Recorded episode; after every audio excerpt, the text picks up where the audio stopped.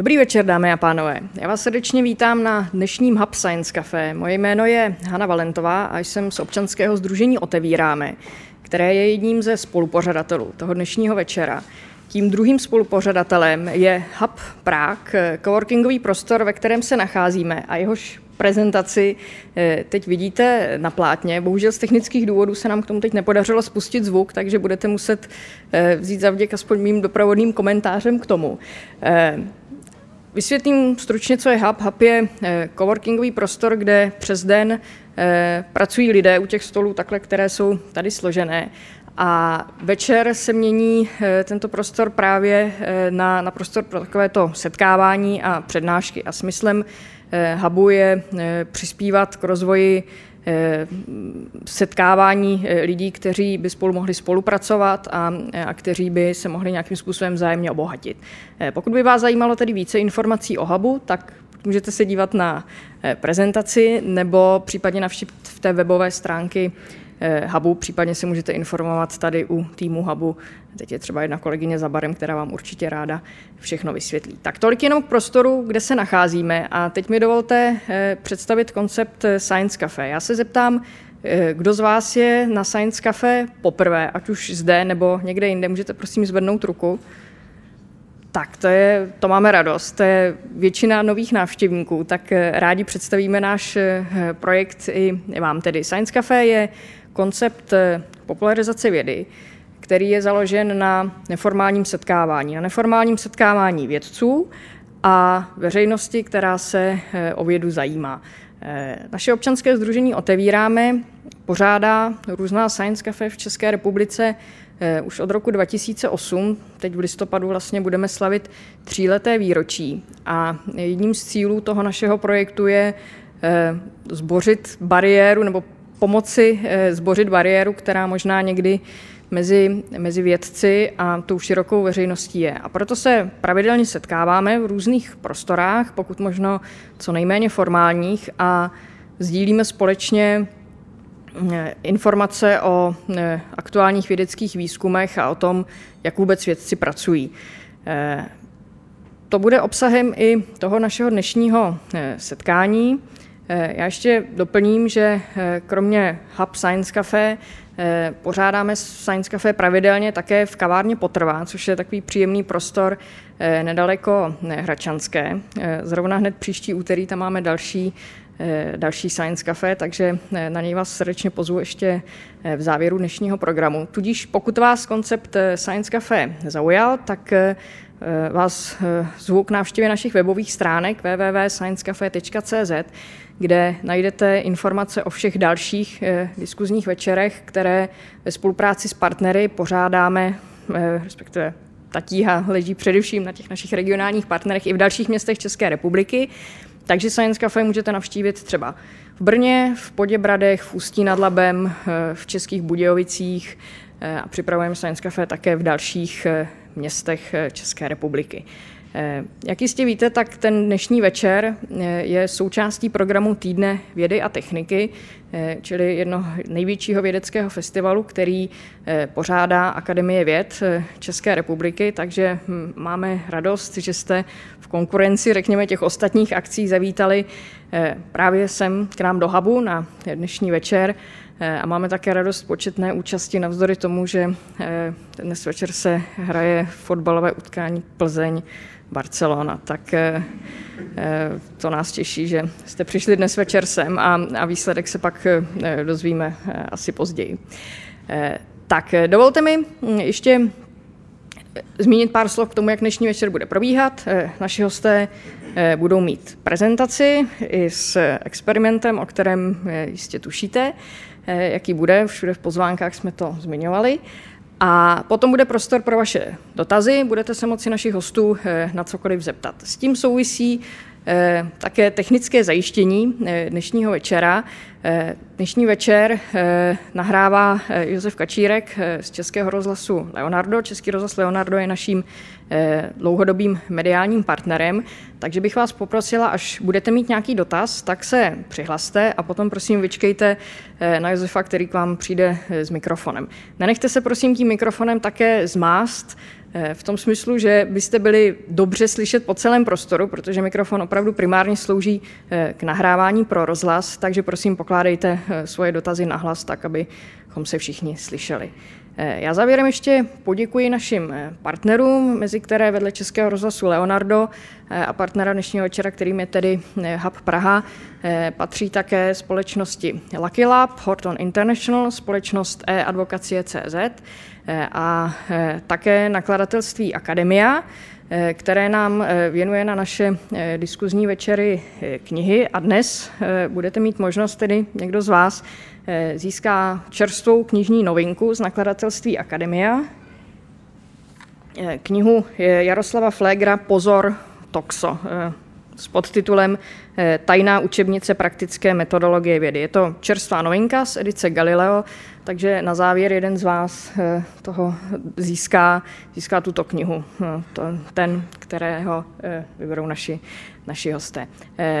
Eh, vidím, že většina z vás si také při vstupu vzala časopis Vesmír, což je náš další partner, takže Vesmír je vám k dispozici a najdete v něm i případně kupon k předplacení, pokud byste měli zájem Vesmír dostávat pravidelně. Tak já myslím, že z těch technických informací je to skoro všechno. Jenom ještě doplním, že pokud byste chtěli si něco v průběhu večera objednat, tak klidně se zastavte na baru, kde eh, si můžete objednat eh, kávu, vodu nebo něco dalšího pití z místní nabídky. Tak a teď už to nejdůležitější, já vám představím eh, naše hosty. Eh, jsem moc ráda, že eh, naše pozvání přijali opravdu špičkoví čeští vědci z Ústavu fyzikální chemie Jaroslava Hejrovského. Doufám, že jsem to řekla správně. Tak, pan doktor Otakar Frank a pan doktor Martin Kalbáč. Dobrý večer. Dobrý večer. Dobrý večer.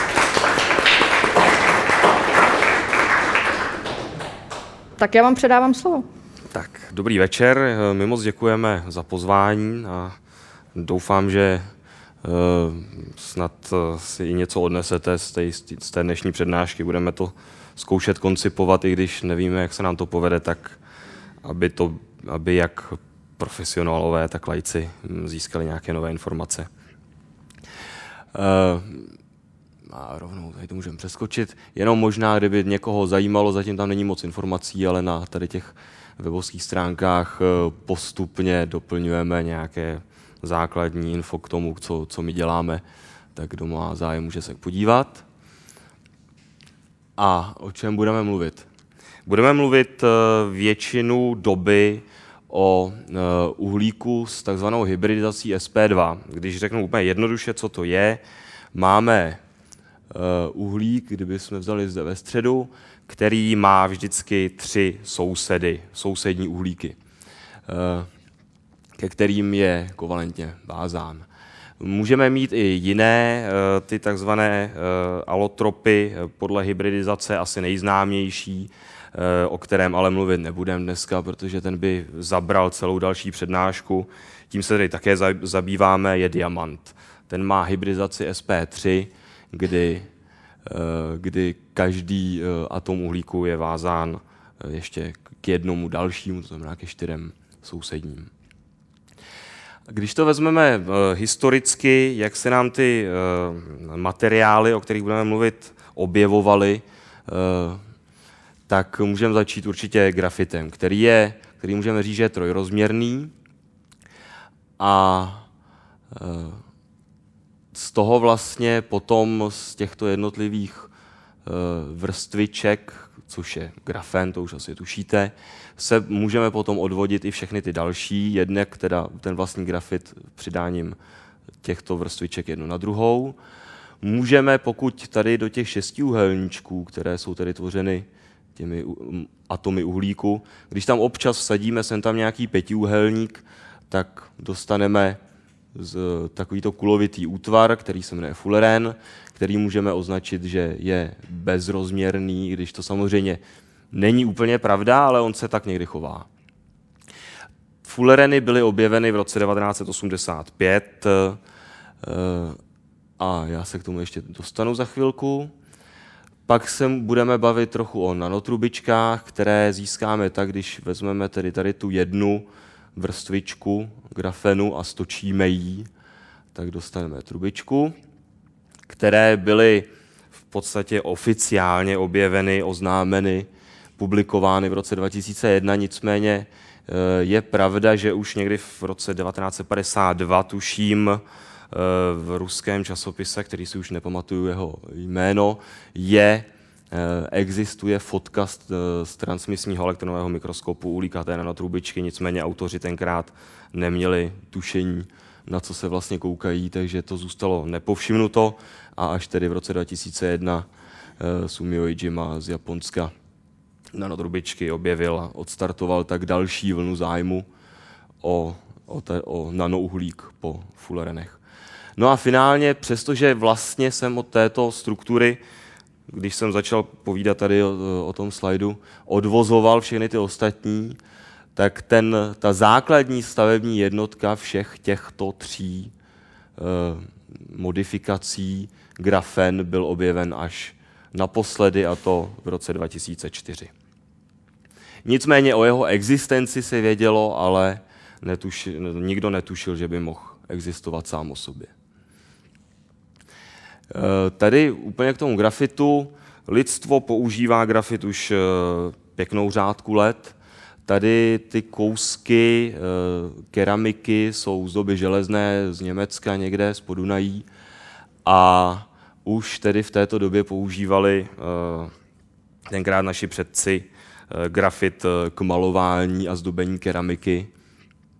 A vlastně použili grafen, protože přišli na to, že když vezmou grafit a, a otírají ho o keramiku, tak nechávají stopy, což není nic jiného než, než v podstatě grafen. Ale tedy k té eh, novodobější historii, tak první, jak jsem říkal, byly, byl objeven Fulleren z tady z té rodiny. Bylo to v roce 1985. Eh, v podstatě náhodou, Eh, ta skupina, no oni byli dvě tedy, ale eh, řekněme, když se budeme bavit o skupině profesora Krota, eh, oni se snažili na univerzitě v Houstonu simulovat nějakým způsobem simulovat to, co, co viděli ve spektrech, co lítá z uhlíkatých hvězd. A první, co je napadlo, Eh, no ne, možná ne první, ale napadlo je vzít eh, laser a eh, odpařovat laserem ještě za zvýšené teploty nějaký grafitový tarčík. Když, to, když potom sebrali to, co se jim ochlazené uložilo, tak zjistili, že tam mají molekuly s jednou určitou hmotou, hmotností, no a pátrali dál a posléze přišli na to, že to byly do té doby nevýdané takovéto koule, které, za které tedy o deset let později, o 11 let později získali Nobelovu cenu. Eh, abych vám takhle z začátku dal nějakou představu, když se bavíme o nano, nano, co to tak asi eh, v tomhle konkrétním případě znamená, tak eh, je takový pěkný příměr, celkem hm, přesný. Když si vezmete velikost fullerenu, což je zhruba 0,7 nanometru, tak eh, v poměru eh, k fotbalovému míči, na který vidíte, že krásně pasuje těmi šestiúhelníky, pětiúhelníky, proto je také do toho příměru hovodné použít, tak okolik, kolikrát je větší fotbalový míč vůči Fullerenu, tak tolikrát je větší země koule vůči fotbalovému míči. Tak to tak pro představu. A e, o Fullerenech nicméně e, se moc dnes bavit nebudem, protože to by byla zase další oblast. E, musím říct, musím přiznat, že po tom prvním boomu, který přišel začátkem 90. let, kdy se přišlo na to, jak syntetizovat velká množství těchto molekul, bylo počítáno s mnoha potenciál možnými využitími tak v současné době je to využití praktické, které ještě teda není úplně eh, na trhu, ale se kterým se počítá, je tedy, eh, jsou fulereny jako nosiče léčiv, případně případně prvků pro diagnostiku v medicíně, to znamená nějakých magnetických sloučenin nebo, nebo podobných a nebo se s nimi počítá, zkouší se je v, v solárních článcích, které jsou postaveny výhradně na organických materiálech. Ale tyto solární články zatím dosahují uh, úspěš, teda, jak říká česky, účinnosti, díky, účinností okolo 2-3%, pokud mám nejnovější informace, což je výrazně méně než třeba běžně použený křemík. Takže když přejdeme ke grafenu, eh, jak jsem říkal ze začátku, eh, ve 20. 30. letech, eh, kdy se o těchto materiálech dvojrozměrných začalo uvažovat, tak to bylo jen v teoretické rovině, protože s těmi prvními teoriemi to vypadalo, že takové, takový dvojrozměrný materiál nemůže existovat, protože by byl nestabilní termodynamicky. Prostě okamžitě, jakmile došlo jaksi k odhalení obou eh, rovin nahoře i dole, to znamená, byl by ten materiál samostatný, tak by se zbalil, přestal by existovat jako dvojrozměrný. Eh, nicméně eh, se vědělo, že ten grafen je součástí grafitu a s, s takovým bylo i s, tedy s grafenem počítáno pro různé eh, výpočty, modelování základních vlastností grafitu, odvozování všech možných vlastností, které jsme mohli měřit, nebo my ne, ale eh, naši předchůdci, na grafitu, protože grafit byl měřitelný snadno.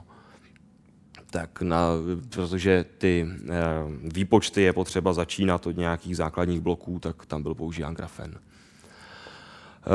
Eh, potom už i začalo, eh, začaly pokusy opravdu ten grafen připravit, ale eh, dvě desítky let zhruba neúspěšně.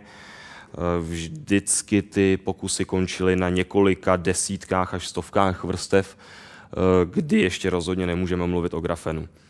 To bych měl si říct teď. V grafen, grafen pojmenováváme tedy nejenom tu úplně jednu vrstvu, monovrstvu atomu uhlíku, ale o grafenu se mluví zhruba do deseti vrstev, eh, kdy takový, takový materiál do těch asi deseti vrstev má pořád ještě velmi odlišné vlastnosti od toho grafitu jako takového.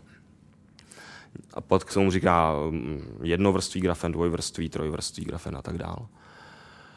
Takže v těchto případech rozhodně ještě eh, grafen syntetizován nebyl. A až tedy v roce 2004 eh, tito dva pánové, eh, profesor Gaim a teď už profesor Novosilov, tenkrát student profesora Gaima v Manchesteru, vlastně náhodou, kterou vám teď předvedu, ten grafen připravili. Tak, tady to bude velmi rychlý pokus. Já myslím, že už jste ho mohli vidět, slyšet o něm. E, dostali se k němu náhodou vlastně. Oni tak vymýšleli, chtěli, chtěli připravit uh, materiál. Oni uh, vlastně Kostě ani nechtěl připravit monovrstu. On jako, i, co, co vím a co, co jsem slyšel později, pár vrstev jim připadalo víc než dobrých na to, protože se tak nějak tušilo, že už těch pár vrstev bude mít z velmi zajímavé, zejména elektronické vlastnosti, protože to je to, čím se oni dva zabývají, eh, odlišné vlastnosti než grafit. Tak eh, se pokoušeli eh, různě to připravit, několik pokusů prostě nevyšlo. No a náhodou v Manchesteru potkal Kostya Novoselov jiného kolegu, který se zabývá mikroskopí atomárních sil, eh, kdy pro kalibraci této metody, ta, ta metoda spočívá v tom, že máte eh, takové ramínko s, s velmi malým hrotem a přejíždíte s ním nad povrchem a získáváte, tam potom možná budeme nějaký, nějaké fotky, získáváte tak obraz toho materiálu až s atomárním rozlišením. A pro kalibraci tady té metody se používá velmi standardně grafit. A používá se tak, že se vezme lepící páska, nepoužívá se tedy přírodní grafit. Jo, já bych mohl ještě poskočit, protože se omlouvám. Tady to je tedy e, ta základní pomůcka, kterou k tomu potřebujete, je lepící páska. Druhou pomůckou, kterou k tomu potřebujete, je grafit. Jde to udělat i opravdu z přírodního grafitu, mám to, mám to ověřené, už se mi to podařilo. Úspěšnost není moc velká teda. Takže je lepší použít právě ten substrát, který se používá v té, eh, v té mikroskopii atomárních sil, což já mám takhle nalepeno, si to bude vidět eh, čtvereček 1x1 cm, teď už je tedy výrazně tenčí, ale takhle z boku teď má asi půl milimetru, což je takzvaný vysoce orientovaný pyrolitický grafit, anglicky HOPG, který, což je vlastně grafit napařený z CO2 na nějakém hodně sousedu uhličitého nebo uhelnatého, ještě líp na, na hodně horké podložce, v hodně kontrolované atmosféře, řekněme. A tento vzorek, takhle jak je, akorát samozřejmě ne v té petromističce, já to mám, uh, aby se mi s tím snáš manipulovalo, tak eh, ten vzorek pro kalibraci toho mikroskopu atomárních sil je potřeba eh, na povrchu očistit. To se dělá už po dlouhé roky, desetiletí tak, že se prostě vezme lepící páska, opatrně se nalepí na povrch tady toho, to je řekněme krystal, a odloupne se.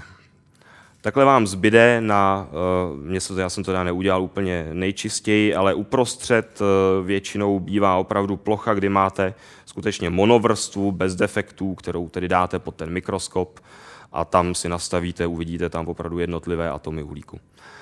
No a tady ta páska, ta se běžně tedy v praxi uh, mikroskopy atomárních sil prostě takhle odlepí, zmuchlá, hodí do koše. No a díky eh, rozhovoru náhodnému Kosti Novosilova právě s tím kolegem, eh, kolegou, Olegem, eh, ho napadlo, že takhle by to vlastně šlo vzít naopak. To znamená to, co zůstane odloupnuté na té pásce, ještě nějakým způsobem rozředit. Rozředí se to velmi snadno tak, že já tam mám teďka to, co jsem odlepil, to, co ještě pořád je vidět vlastně jako teď už tedy rozdělené na dvě poloviny, to je pořád ještě černá vrstva, to jsou desítky, stovky vrstev. Tak když to pořádně oblepím, takhle to párkrát přehnu, já jsem si jich vzal asi trochu moc na poprvé, tak si ještě pomůžu. Jinak eh, k té pásce stačí úplně obyčejná páska, jakou seženete v, v kterémkoliv papírnictví. Eh, ono v současné době už jsou tady na tento typ přípravy používány trochu speciálnější pásky, které se neuvolňují jaksi mechanicky, takže to otrhnete, ale uvolňují se eh, například zahřátím na 100 stupňů nebo pod ultrafialovým zářením, což jsou pásky, které se jinak celkem normálně používají v mikroelektronice. Tak já si tady ještě vezmu druhou pásku, kterou takhle přelepím přes tuhle abych si vzal jenom část toho materiálu.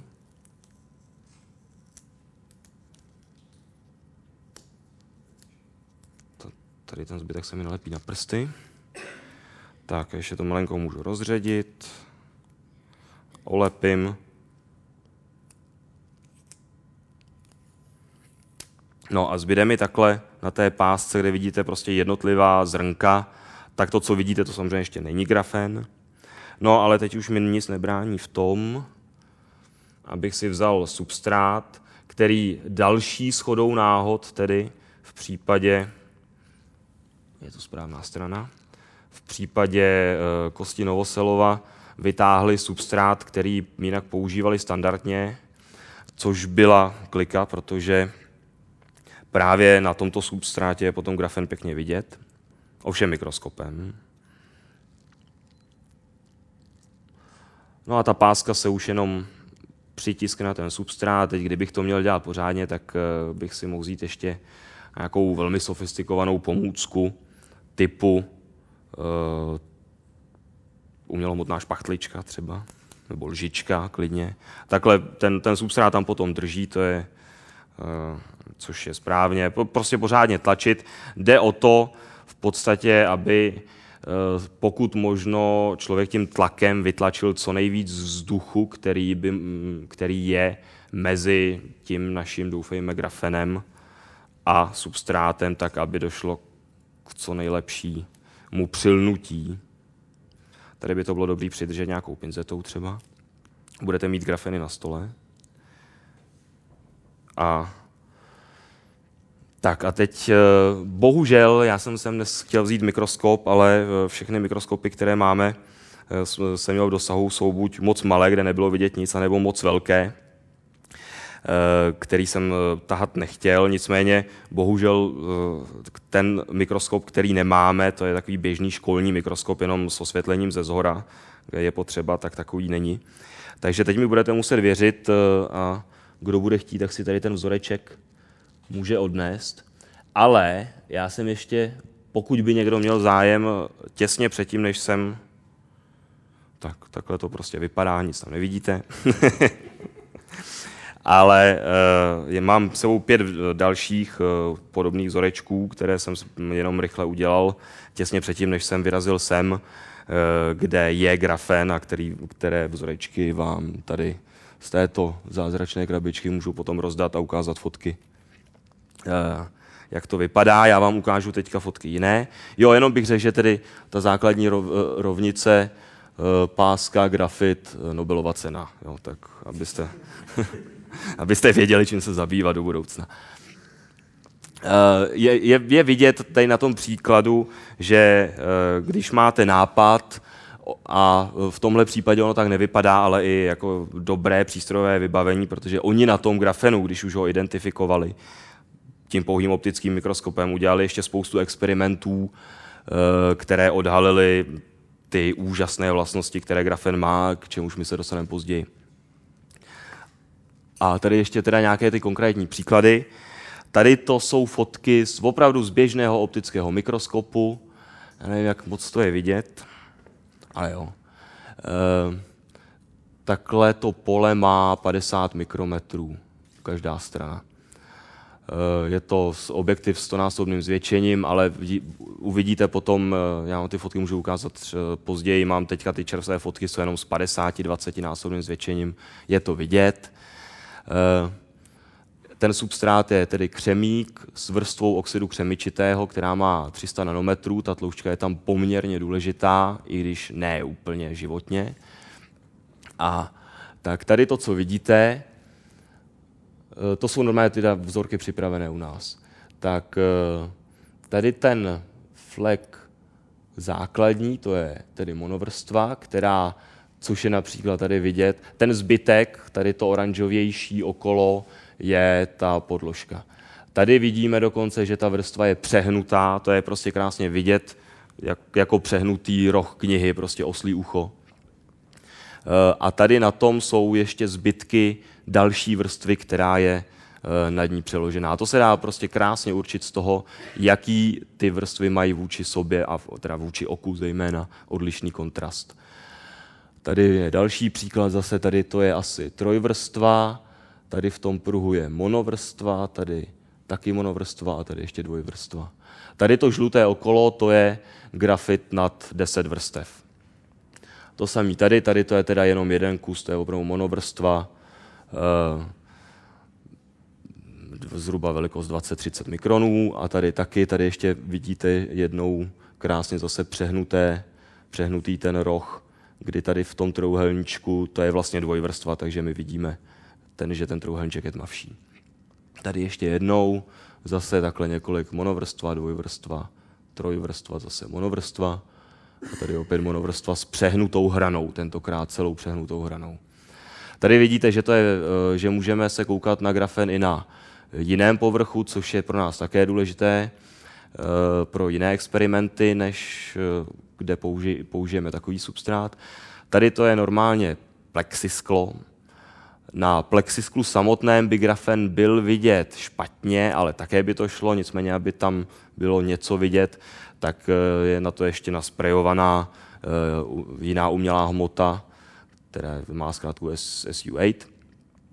A tady v té oblasti máme monovrstvu, tady máme dvojvrstvu a tak dále. Tady zase vidíme kousky různě monovrstvy, dvojvrstvy. Co je zajímavé, to pak uvidíte na, na dalších fotkách. Já zatím mluvím o optickém mikroskopu, ale když použijeme jinou metodu, ne tedy tu, tady tu páskovou, tak eh, je možné ten grafen vidět opravdu pouhým okem na substrátu, takže uvidíte prostě ohraničenou plochu, krásně, která má jinou barvu. O něco málo než zbytek povrchu. Takový grafen taky připravujeme. A já teďka předám slovo kolegovi, který vám tady k tomu řekne víc. Jo, takže já děkuju, také vás tady vítám a doufám, že to pro vás bude zajímavé.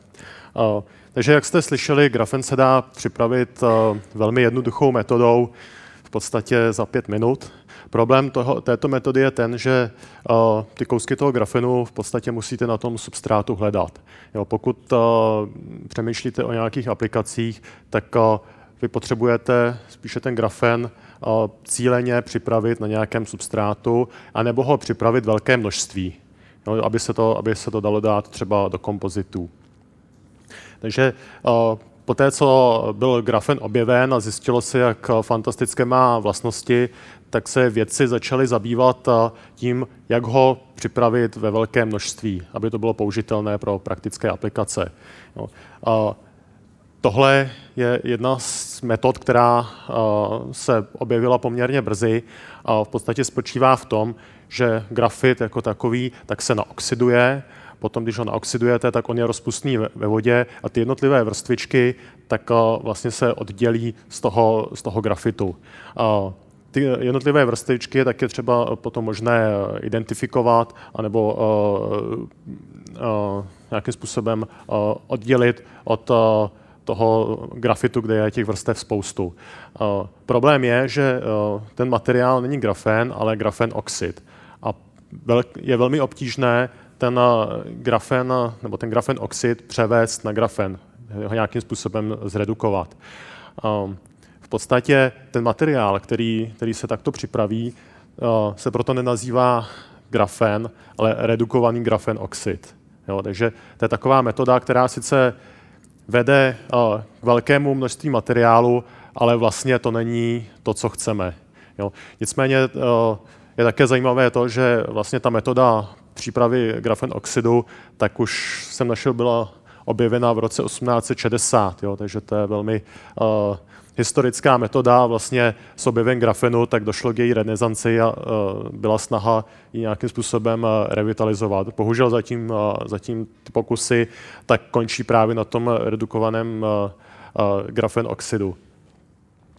Uh, další takovou metodou uh, bylo, uh, byla snaha použít nějaké rozpouštědlo, které by, které by uh, nějak silně interagovalo s těmi jednotlivými vrstvičkami. Jo, to znamená, že by mohlo, když se vrátím zpátky, pokud by bylo nějaké rozpouštědlo, které by velmi silně interagovalo s těmito vrstvičkami, tak ono by bylo schopno, nebo přemýšlelo se, že by bylo schopno vlézt mezi ty vrstvičky a pak je vlastně oddělit. A jedním z takových rozpouštědel, který, které teda bylo nadějné, tak byl N-metylpyrrolidon. To je taková organi- takové organické rozpouštědlo, které rozpouští v podstatě všechno. Ono bylo použito i na, na oddělování uhlíkových nanotrubiček od sebe. No, uhlíkové nanotrubičky, my o tom mluvit nebudeme, ale v podstatě to byla taky naše, nebo jsme se tímto tématem zabývali taky velmi dlouho. Problém těch uhlíkových nanotrubiček je, že oni tvoří svazky a vy je potřebujete, abyste s nimi mohli pracovat, tak potřebujete ty trubičky mít jednotlivé. A k tomu, aby se od sebe oddělili, tak se právě použilo to NMP, jo, tohleto rozpouštědlo.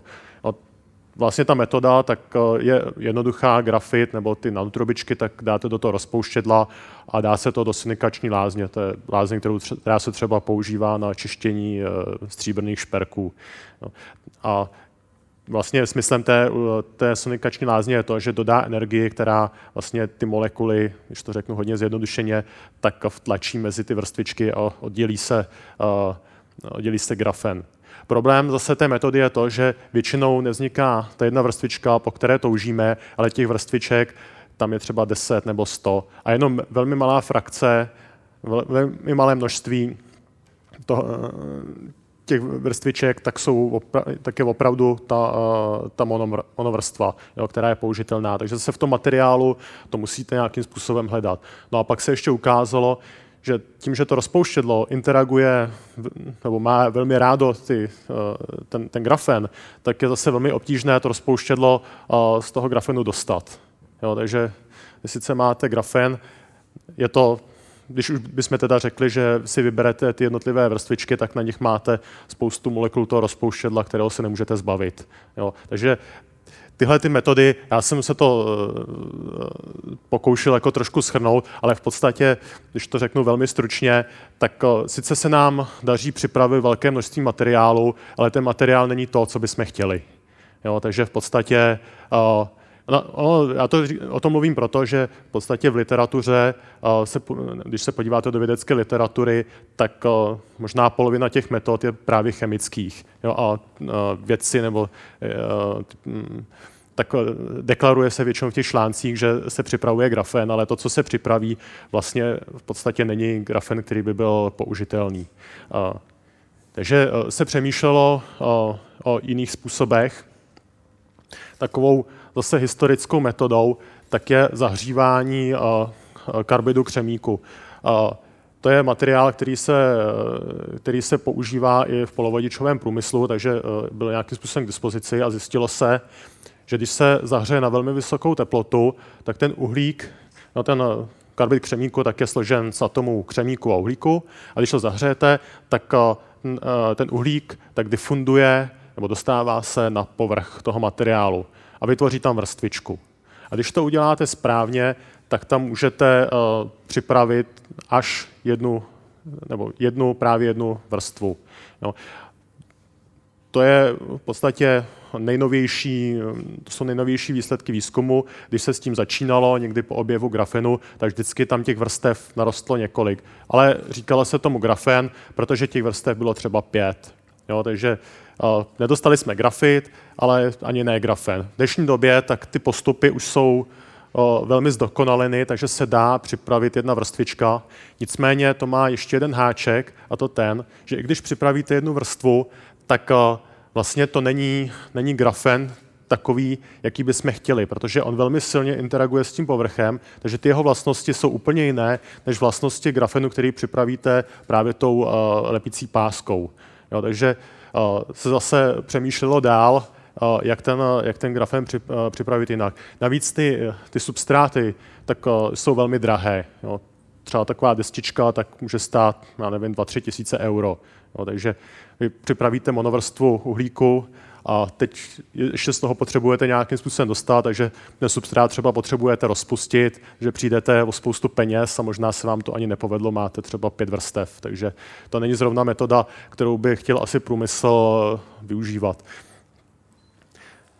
A takovou další metodou, která teda se ukázala jako úspěšná, je uh, metoda depozice chemických par. O to zní tak jako velice možná učeně, ale není to nic jiného, že, oh, pardon, uh, že máte nějaký zdroj uhlíku, v tomto případě metan, a ten ženete do pece, kde je katalyzátor. Na tom katalyzátoru tak ten metan se rozloží na uhlík a vlastně vytvoří, uh, vytvoří vrstvičku grafenu ideálně. Uh, ten takový první, první postup, který uh, vedl v grafenu, k, uh, ke grafenu, tak uh, využíval niklu. Jo, tam ten mechanismus je takový, že vlastně ten uhlík se, nebo ten metan se rozloží na tom katalyzátoru, vytvoří se uhlík, ten uhlík se rozpustí, protože to je za velmi vysoké teploty, no, to tady je vidět, jo, to je 3000 stupních Celsia, tak se v tom niklu rozpustí. A potom, když ten nikl chladne, tak ten, ten uhlík zase se desorbuje, jde z toho niklu a vykrystalizuje většinou několik vrstev. Já jsem zrovna v době, kdy se tahle metoda vyvíjela, tak jsem byl v Americe, v laboratoři, kde zrovna na tom pracovali. Že jsem měl trošku štěstí, že jsem se k tomu nachomítl. A tam byl zásadní problém nastavit ty podmínky tak, aby vždycky vznikla, aby vznikla ta monovrstva. Ono se to třeba dařilo, že vzniklo, já nevím, 50% monovrstev a, a já nevím, zbytek tak byly nějaké multivrstvy. Jo, bylo to velmi těžké, jo, tam, se, tam se měnily podmínky, jak, jak rychle ten substrát musí chladnout, jaký tam máte průtok plynu. Jo, a vždycky třeba v té laboratoři tak se změnila vlhkost, jo, hned se dostaly trošku jiné výsledky, jo, takže to bylo velmi, velmi těžké. Nakonec se teda to podařilo, ale ten postup je uh, velmi těžké zreprodukovat. Jo, takže se uh, přemýšlelo, jak dál, jak, uh, jak, to, jak to ještě dál vylepšit a v podstatě uh, řešením je to najít materiál, který bude ten uhlík nebo ten metan nebo ten zdroj uhlíku nějakým způsobem rozkládat, vytvářet, vytvářet uhlík a zároveň se nebude rozpouštět, nebude rozpouštět uhlík. Jo, to znamená, že tam zůstane jenom jedna vrstvička. No a tím materiálem tak je měď. V podstatě se zjistilo, že ta měď katalyzuje rozklad metánu, vzniká uhlík a výhoda je v tom, že uhlík se teda nerozpouští, nebo vel, v podstatě velmi nepatrně v mědi a vytváří vrstvičku, vrstvičku grafenu. Když ta vrstvička je kompletní, tak vlastně už není žádný volný povrch, který by katalyzoval rozklad metanu. Jo? Takže už tam není motivace nebo už není eh, vlastně zdroj toho uhlíku. Jo? Takže vám tam vznikne pouze monovrstva. Jo? A to vlastně uh, vedlo, nebo tahle ta myšlenka, tak, uh, tak vedla k objevu uh, metody, postupu, který je de facto uh, použitelný pro průmysl, protože ta folie měděná může být samozřejmě tenká, může být obrovská, můžete mít metr krát metr. Dokonce jsme dělali pokusy, že jsme tu folii srolovali do ruličky, když nemáte velkou pec, že, tak eh, jak to udělat, srolovat měděnou folii do, eh, do ruličky, stečí se to do trubkové pece a když provedete uh, tu reakci, tak všude tak jsme vlastně nalezli grafen. Jo, takže ten postup se dá modifikovat a ten grafen se dá připravit ve velkém. Uh, problém trošku je, že uh, nad, uh, jak vidíte, tak v podstatě nic nevidíte, že jo? takže není, uh, grafen není na mědi vidět, jo? takže potřebujete ho přenést na nějaký materiál, například ten křemík nebo s, křemí, s oxidem křemíku, na kterém je dobře vidět, dá se identifikovat. A další věc, že většinou ten grafen nepotřebujete na mědi, ale na něčem jiném. Jo, takže se to musí nějakým způsobem přenést. Jo, ta metoda toho přenosu tak je, uh, když to víte, tak je jednoduchá. V podstatě se to dělá tak, že tady se vezme grafen na mědi, na to se nanese polymer, no, nebo můžete si to představit, jako byste na to nanesli lepidlo, které se nechá stvrdnout. Potom se to vloží do lázně, která rozpustí měď. No. Polymer s tím grafenem tak se vezme, přenese se na substrát, který potřebujete. To může být například ten uh, zmíněný oxykřemičitý na, na křemíku. No a polymer nebo to lepidlo tak se rozpustí nebo se nějakým jiným způsobem odstraní. No a máte grafen na materiálu, který potřebujete. Jo? A dá se to udělat uh, i v podstatě uh, v relativně velké množství. Jo? Tohle je jeden ze vzorků, který uh, jsme, uh, jsme udělali. Jo, vidíte, když se podíváte na vzorky, které, nebo na obrázky, který, které vám uh, kolega ukazoval, tak uh, vlastně grafen, který má velikost 100 mikronů, je obrovský. Jo, to v podstatě v tom vzorku tohle dáte věčnost. Jo, tady máte 100 mikronů tohle měřítko, jo, takže tenhle ten vzorek má centimetr čtvereční. Jo, to už je vyrobeno na mědi a přeneseno na ten oxykřemičitý. Tohle to je eh, fotografie eh, eh, vlastně komerčního nebo komerční možná už aplikace, kde ten grafen tak se uh, nepřenesl na oxykřemičitý, ale na uh, plast.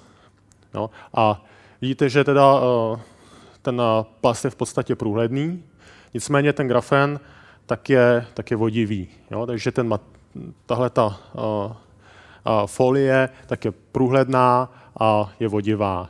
Jo? Tahle vlastnost tak je velmi důležitá.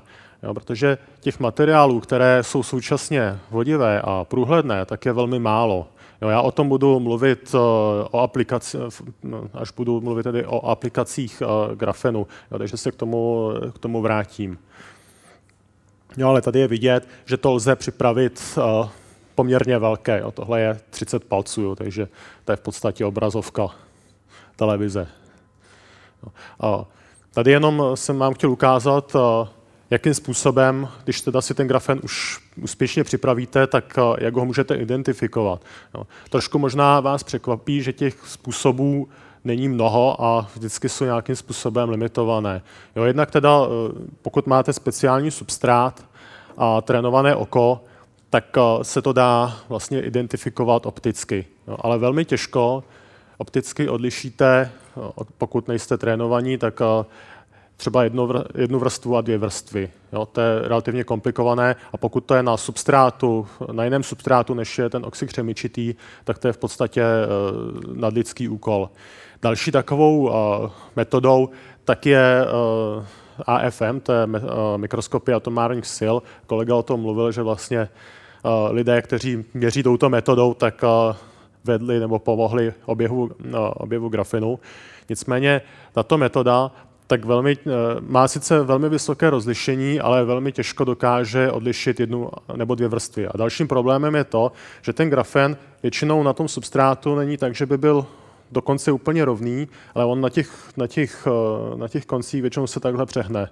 Jo? Takže potom sice tam máte, všude máte eh, jednovrstvový grafen, ale jakoby tou, eh, tou metodou, tou mikroskopí, tak změříte, že tam máte dvě vrstvy. Jo? Takže vlastně to zase velmi komplikované a, a navíc ten přístroj tak není zrovna úplně nejlevnější.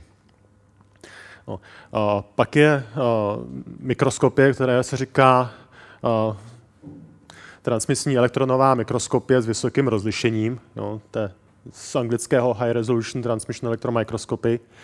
Ta metoda je velmi spolehlivá, tam tu jednu vrstvu určíte velmi snadno, ovšem má to podmínku, že ten grafen musí být eh, suspendovaný. Jo, to znamená, že nemůže být položen na substrátu. Jo, musíte, ta, protože už z toho slova transmisní plyne, že musíte, eh, je potřeba uh, to nějakým způsobem prosvítit. Pokud to leží na substrátu, tak nic neprosvítíte. Jo, takže musíte ten grafen připravit třeba na nějaké mřížce. A to je velmi komplikované, jo, protože si asi dokážete představit, že monovrstva může ležet na povrchu, ale připravit ji v podstatě, kdy nemá, kdy ten povrch nedrží, tak je obtížné a ta vrstva je samozřejmě i podstatně méně stabilní. Lze to udělat, ale vyžaduje to e, spoustu e, energie a spoustu zkušeností. Takovou nadějnou metodou, nebo takovou často, nebo hodně používanou metodou, kterou využíváme i my, je Ramanova spektroskopie. Já vás nebudu zatěžovat příliš detaily, jo, jenom vám ukážu, jakým způsobem se to dělá, abyste uh, měli aspoň minimální, minimální představu. Um, takže v podstatě uh, to spektrum tak je velmi jednoduché. Jo. V podstatě jsou tam pouze uh, dva píky, každý ten pík tak odpovídá nějakým vibracím. No, tyhle, ty, eh, tyhle ty dva píky, když najdete, uh, tomu se říká G-mod a tomuhle se říká G z čárku nebo 2D. A, a ty nějakým způsobem uh, jsou přítomní i, v graf, přítomní i v grafitu. Takže tím, když změříte ta spektra, tak víte, že tam máte nějaký materiál, který má tedy SP2, víte, že to je černé, dělali jste to asi z grafitu, jo, takže uh, s těma informacemi tak víte, uh, uh, že tam zřejmě by mohly být teda grafen. Ale vy potřebujete vědět, jestli tam máte jednu vrstvu, nebo dvě vrstvy, nebo deset vrstev. No a je zajímavé, že tento pík je na to velmi citlivý. Pokud je tam jedna vrstva, takový velmi úzký a vysoký. Pokud těch vrstev je tam víc, tak on se rozšíří No a když jdete do, do více vrstev, tak se ještě dále rozšiřuje a mění tvar. Jo? Takže tahle metoda je velmi užitečná a velmi rychlá. Jo? Ty spektra tak to změříte za pět vteřin. Jo? Takže tam a můžete vlastně ten vzorek skenovat, jo? můžete si dělat mapu, jo? To, to vám potom kolega ukáže. Jo? Takže uh, a my teda, my teda k identifikaci používáme. Jo. Teď se teda, když už víme, jak grafen připravit, víme, že teda grafen máme, tak uh, jenom něco málo k aplikacím. Ono se o tom uh, hodně mluví, jo, ale ne všechny aplikace tak uh, jsou asi, řekněme, reálné. V podstatě takovou aplikací, o které se hodně nebo dost mluvilo, tak byla, bylo použití v kompozitech. No, většinou, když, když máte kom, uhlíkové kompozity, tak je to uhlíkové vlákno, a pak nějaké lepidlo jo, a vlastně vlastnosti těch dvou materiálů způsobí to, že ten výsledek je velmi pevný a třeba i, třeba i vodivý. Jo, takže se uvažovalo o, podobně i u, u grafenu. V podstatě udělat o, kompozit, který bude hodně, velmi pevný. Grafen je v podstatě o, podobně jako uhlíkové nanotrubičky, tak je v podstatě nejpevnější materiál, který existuje. Jo. Uvádí se, že je asi desetkrát pevnější než ocel a zároveň desetkrát lehčí. Jo. Takže když si tohle spojíte, jo, tak máte materiál, který je naprosto úžasný. Jo. Takže idea je taková, dát to eh, do kompozitu místo, místo uhlíkových vláken a získáte super pevný, super lehký materiál. Jo. Jenomže problém je v tom, že k tomu potřebujete velké množství grafenu. A jak jsem říkal, no, metody, které vedou k tomu velkému množství, ty chemické metody, tak většinou nevedou grafenu, ke grafenu, anebo ten grafen je takovým způsobem modifikovaný, že vlastně ztratí ty své vlastnosti. Jo, takže sice aplikace by byla pěkná, ale uh, technicky uh, je to velmi obtížné, aspoň zatím. Takovou uh, tou, uh, druhou aplikací, kterou jsem tady naznačil, tak jsou uh, v podstatě transparentní elektrody. Zase to zní možná učeně, ale každá dotyková obrazovka potřebuje transparentní elektrodu. Když na dotykovou obrazovku šáhnete, tak ona musí sej, sejmout, kam jste se tím prstem dotkli. To znamená, to musí odvést elektrický signál a zároveň chcete vidět, co je na té obrazovce, takže to musí být průhledné. Jo. Takže potřebujete, uh, potřebujete uh, transparentní vodivé elektrody. Problém je, že uh, materiálů, jak jsem říkal, které tohle dokážou, tak je velmi málo. Materiál, který se používá v současné době, tak je, se tomu říká i to, jo, to je uh, zkrátka indium tin oxid, jo, smíšený uh, oxid india a cínu. Uh, a ten teda má tyhle vlastnosti. Problém tohohle materiálu je ten, že India je na světě málo, takže když bych chtěl mít uh, mobil každý, tak uh, by, ne, by nevyzbylo. Na země kouli dostatek India.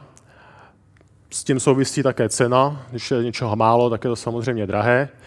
No a potom tento materiál má takové trošku negativní vlastnosti v tom, že ale ten oxid, tak vlastně je to taková keramika. A keramika tak je křehká. Jo, takže když máte tu elektrodu, kde máte ten oxid a teď to hodně často mačkáte, tak ono to časem popraská a nakonec to nevede. Jo, takže pak tu dotykovou obrazovku můžete vyhodit. Grafen tak je velmi pružný, velmi pevný jo, a také vede a je transparentní. Jo, takže vlastně ta obrazovka, kterou by se z toho vytvořili, tak by měla daleko, uh, daleko lepší nebo daleko delší trvanlivost a mechanickou odolnost. Další problém toho ITA je to, že se to špatně kontaktuje. Jo? Takže pak zase třeba, když už máte to zařízení dlouho, tak třeba pak uh, ty kontakty tak odejdou a zase, uh, zase to nefunguje. Jo? Takže grafen naopak, tak uh, to kontaktování tak je relativně jednoduché. Jo? Takže v podstatě tyhle, ty, tyhle ty záležitosti tak vedou k tomu, že vlastně Samsung tak připravuje nebo snaží se přivést, zavést do výroby uh, grafen a nahradit uh, jim i to. A ten obrázek, co jste viděli, tak vlastně byla, uh, byl jak, byla taková první vlaštovka, když to řeknu. A tohle, oh, pardon, tohle už je vlastně display, který je vyroben z grafenu. Jo. A myslím, že už to bylo prezentováno asi loni někde na konferenci, jo, takže možná, že příští rok na Vánoce si to budete moct koupit domů. I když Samsung je trošku pověstný tím, že vždycky jako tyhle věci ukazuje strašně dlouho a pak nakonec uh, se to neobjeví, ale tak třeba v tomhle případě to bude lepší. Další takovou aplikací, tohle je vlastně, tyto aplikace tak jsou de facto dostupné, nebo jsou relativně jednoduché a dají se realizovat, řekněme, řádově třeba do pěti let. No, takovou aplikací, která je ještě nadějnější, tak eh, je aplikace grafenu v elektronice. Eh, grafen jako takový, tak eh, jsem říkal, že nebo je teda mechanicky odolný. Další jeho takovou vlastností je, že má velmi dobrou teplnou vodivost. Všichni, všichni víte, že problém u procesorů, u počítačů je ten, že, že se přehřívají, že potřebujete od, odvádět teplo. No, takže takový, se tomu říká thermal management, jo, nějaký prostě řízení uh, tepla, tak je velmi komplikované. A grafen tím, že uh, je velmi dobře teplně vodivý, on je te, uh, on má teplno, teplnou vodivost, tak má větší než diamant, což je v podstatě materiál, který má jednu z nejvyšších uh, teplných uh, vodivostí. Používá se třeba, když chcete přilepit ventilátor na procesor, že, tak diamantová pasta je něco, co, je, co dobře funguje. Jo, takže uh, když je něco ještě lépe teplně vodivé, tak uh, uh, si si dokážete představit uh, uh, výhody tohoto materiálu. No a Další výhodou, nebo dal, proč vlastně se o grafenu a vlastně ono to začalo uhlíkovými natrubičkami, proč se o tom začalo mluvit v elektronice, je to, že takým limitem je velikost transistoru. No, potřebujeme, aby jste mohli mít rychlejší počítač, potřebujete tam dát víc těch tranzistorů do toho mikroprocesoru, abyste jich tam mohli dát víc, tak musí být menší. No a křemík, když ho začnete, nebo ty křemíkové transistory, když začnete zmenšovat, tak přestávají mít uh, ty vlastnosti, uh, které ten křemík má a vlastně ten tranzistor už pak nefunguje. Jo? Takže tam je určitý limit. No, ono, když, eh, když to řeknu tak ono se, zač- ono se začínalo s těmi uhlíkovými trubičkami, protože uhlíková trubička tak je polovodivá. Abyste mohli udělat tranzistor, tak potřebujete polovodič. Jo? Uhlíkové trubičky tak jsou buď polovodivé nebo kovové, a ty polovodivé tak se mohly použít na tranzistor. Velikost té trubičky tak je třeba 1 nanometr, jo? takže se můžete dostat ta, až na velikost jednoho nanometru s tranzistorem, jo? což je velmi atraktivní. No. U grafenu je to ta situace trošku komplikovanější, protože grafen jako takový tak polovodič není. Jo? A je, to, je to polokov. Jo? On v podstatě vede, vede elektrický proud. Takže vy z něj ten polovodič musíte nějakým způsobem udělat. Jo? A těch způsobů, a jak, jak to udělat, tak je několik. Jedním z nich se i zabýváme, že v podstatě aplikujete eh, nějaký stres, že ten grafen napínáte, tak on potom vytvoří zakázaný pás a stane se z něj polovodič. No, může se to udělat i tak, že, se ne, že nevezmete jednu vrstvu, ale dvě vrstvy grafenu, kterým, který, který dopujete a tím vznikne zase polovodič. Jo, takže to můžete použít jako tranzistora. Výhodou tohoto postupu je to, že vlastně vy tuhle metodu můžete aplikovat lokálně. Takže vy máte velký list grafenu, jo, třeba metodou CVD připravený, a teď lokálně uděláte polovodič a zbytek, tak budou vlastně dráty, jo, protože to je vodivé. Jo, takže můžete velmi jednoduše uh, připravit uh, integrovaný obvod, kde nemusíte kombinovat uh, křemík jako polovodič a měď třeba jakoby uh, spojovací, uh, spojovací materiál. No a poslední aplikaci, kterou, kterou bych chtěl zmínit, tak jsou senzory. No, senzory dneska potřebujeme na všechno. No, je, potřebují to hasiči, potřebují to zachranáři, potřebují to lékaři. No, pořád potřebujeme, potřebujete to v autě, no, měřit teplotu, měřit plyny, různé další věci. Jo, takže aplikace senzorů je uh, obrovská. No a Uh, grafen se ukazuje, že by v těch senzorech tak mohl být taky velmi důležitý. Jo. Vlastně, když máte nějaký senzor, tak uh, to, co reaguje s tím okolím, tak je povrch toho senzoru. Jo? Takže vy máte obrovský senzor, no, vlastně centimetr krát centimetr a jenom ta povrchová vrstvička tak vlastně interaguje s těmi molekulami, které na to přijdou a deteguje je třeba. Jo? A to je trošku problém, protože vlastně ten zbytek je tam zbytečně. No, grafen tak je v podstatě jenom povrch. Jo? A navíc ten povrch tak je vodivý. Jo? Takže můžete ten grafen použít jednak jako senzor a ještě navíc uh, ty elektrony nebo ten detekční, detekovaný signál tak odvést a vlastně indi, uh, zjistit, uh, kolik tam máte te, třeba, já nevím, CO2.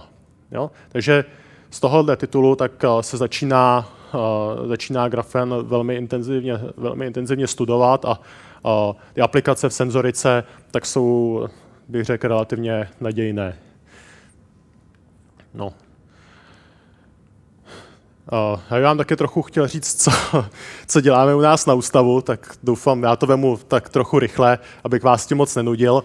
V podstatě my se zabýváme spektroelektrochymí. To je zase možná na vás složité, složité slovo, ale v podstatě my kombinujeme dopování, no, že tam dáváme, nebo do toho materiálu, tak vkládáme náboj, elektrony, si můžete představit, a současně měříme spektra. No a tím, že vlastně my tam vložíme nějaký náboj, tak se změní změní elektronická struktura, změní se vlastnosti toho materiálu a my touto spektroskopií dokážeme zjistit, co se, co se děje. Jo, takže to je vlastně naše práce na ústavu.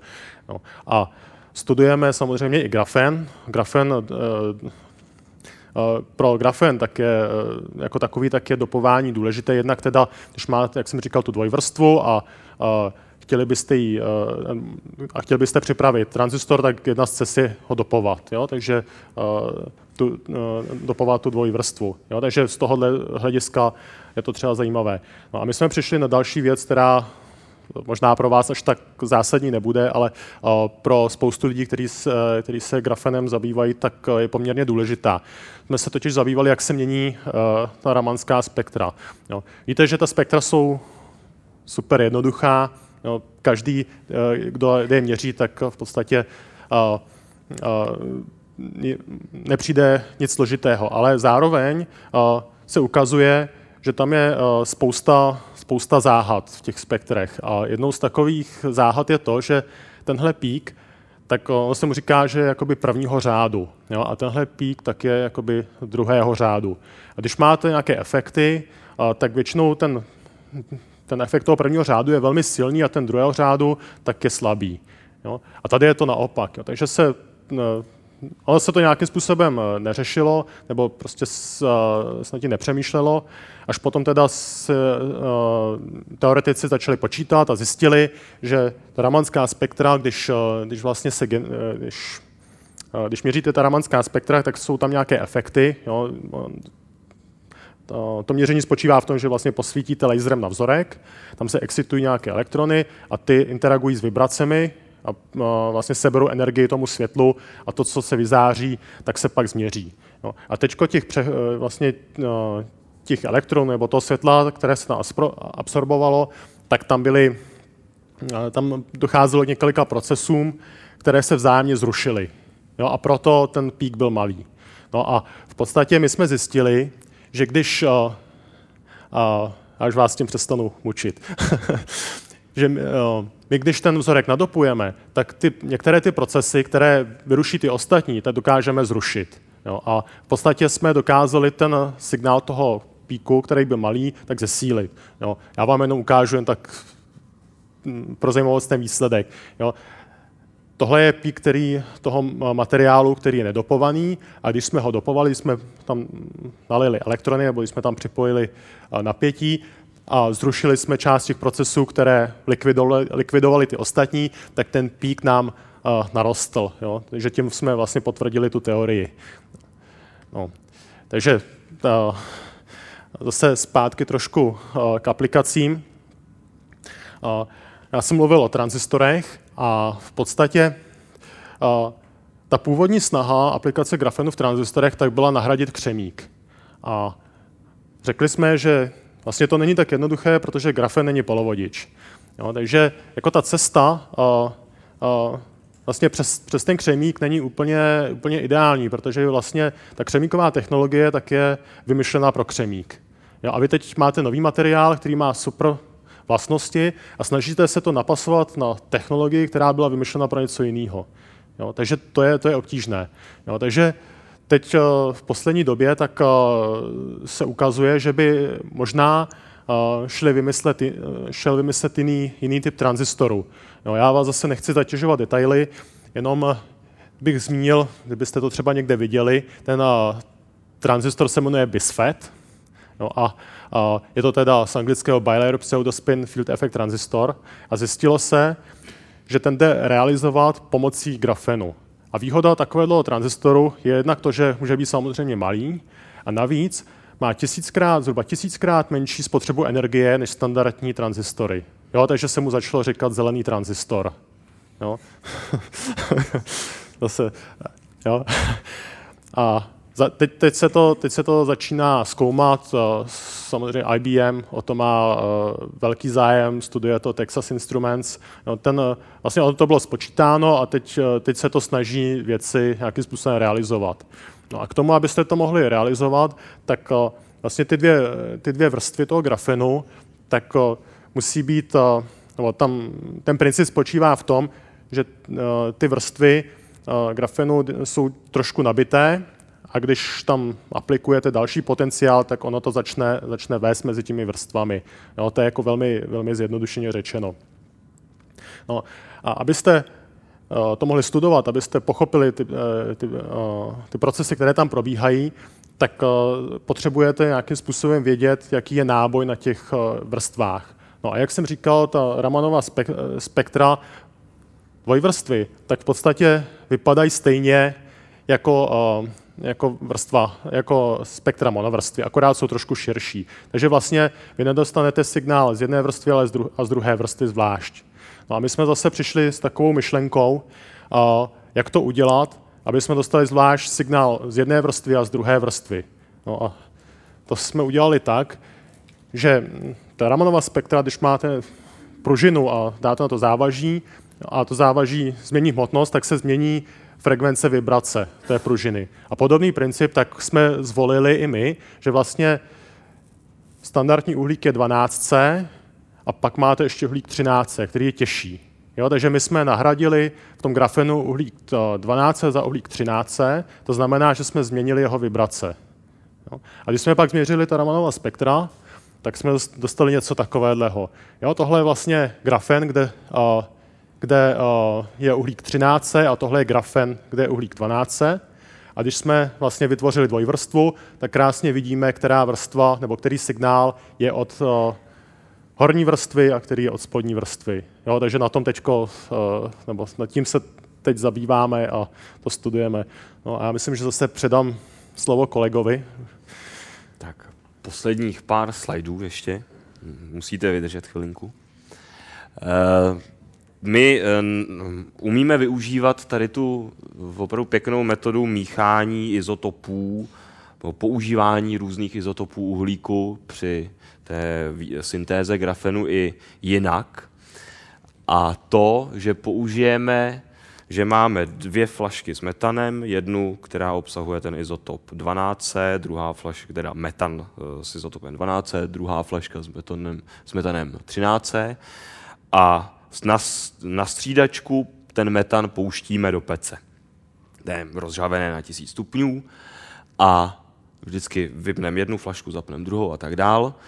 A když se potom podíváme, zas, protože je to, no, tady to není moc dobře vidět, nic nevidíme skoro, e, takhle to vypadá na fotce, ale když se potom podíváme na ta spektra, která jste viděli před chvilkou, že tedy pík pro e, tu 12, vrstvu z 12 a vrstvu z 13 se dají oddělit, tak my potom můžeme oddělit i uh, intenzity těch píků, tak jak jsou vysoké uh, v té mapě, uh, v ploše.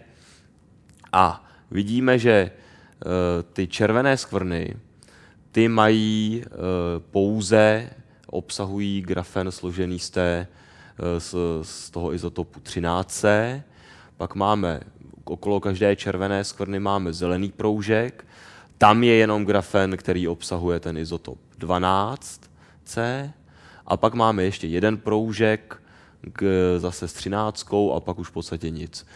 A my, tímhle, my touhletou metodou můžeme zjistit e, například to, proč a jak a kde začíná růst toho grafenu na té měděné folii, jestli to je na nějakých nerovnostech na té folii, eh, jak rychle to potom roste. Tady třeba vidíme, že ono to, eh, jak to vypadá, protože tady to jsou velmi, velmi čerstvé experimenty, eh, tak to vypadá, že ze začátku se prostě založí centra, protože jsme začali teda v tomhle případě tou třináctkou, tak založí se centra, kde ten grafen začne růst, do všech stran potom roste víceméně rovnoměrně a tam, kde eh, se potom ty zrna jednotlivá eh, dotknou, tak tam ten růst už přestává, nic se neděje a to potom vidíme, to jsou tady, to jsou potom jako takové švy.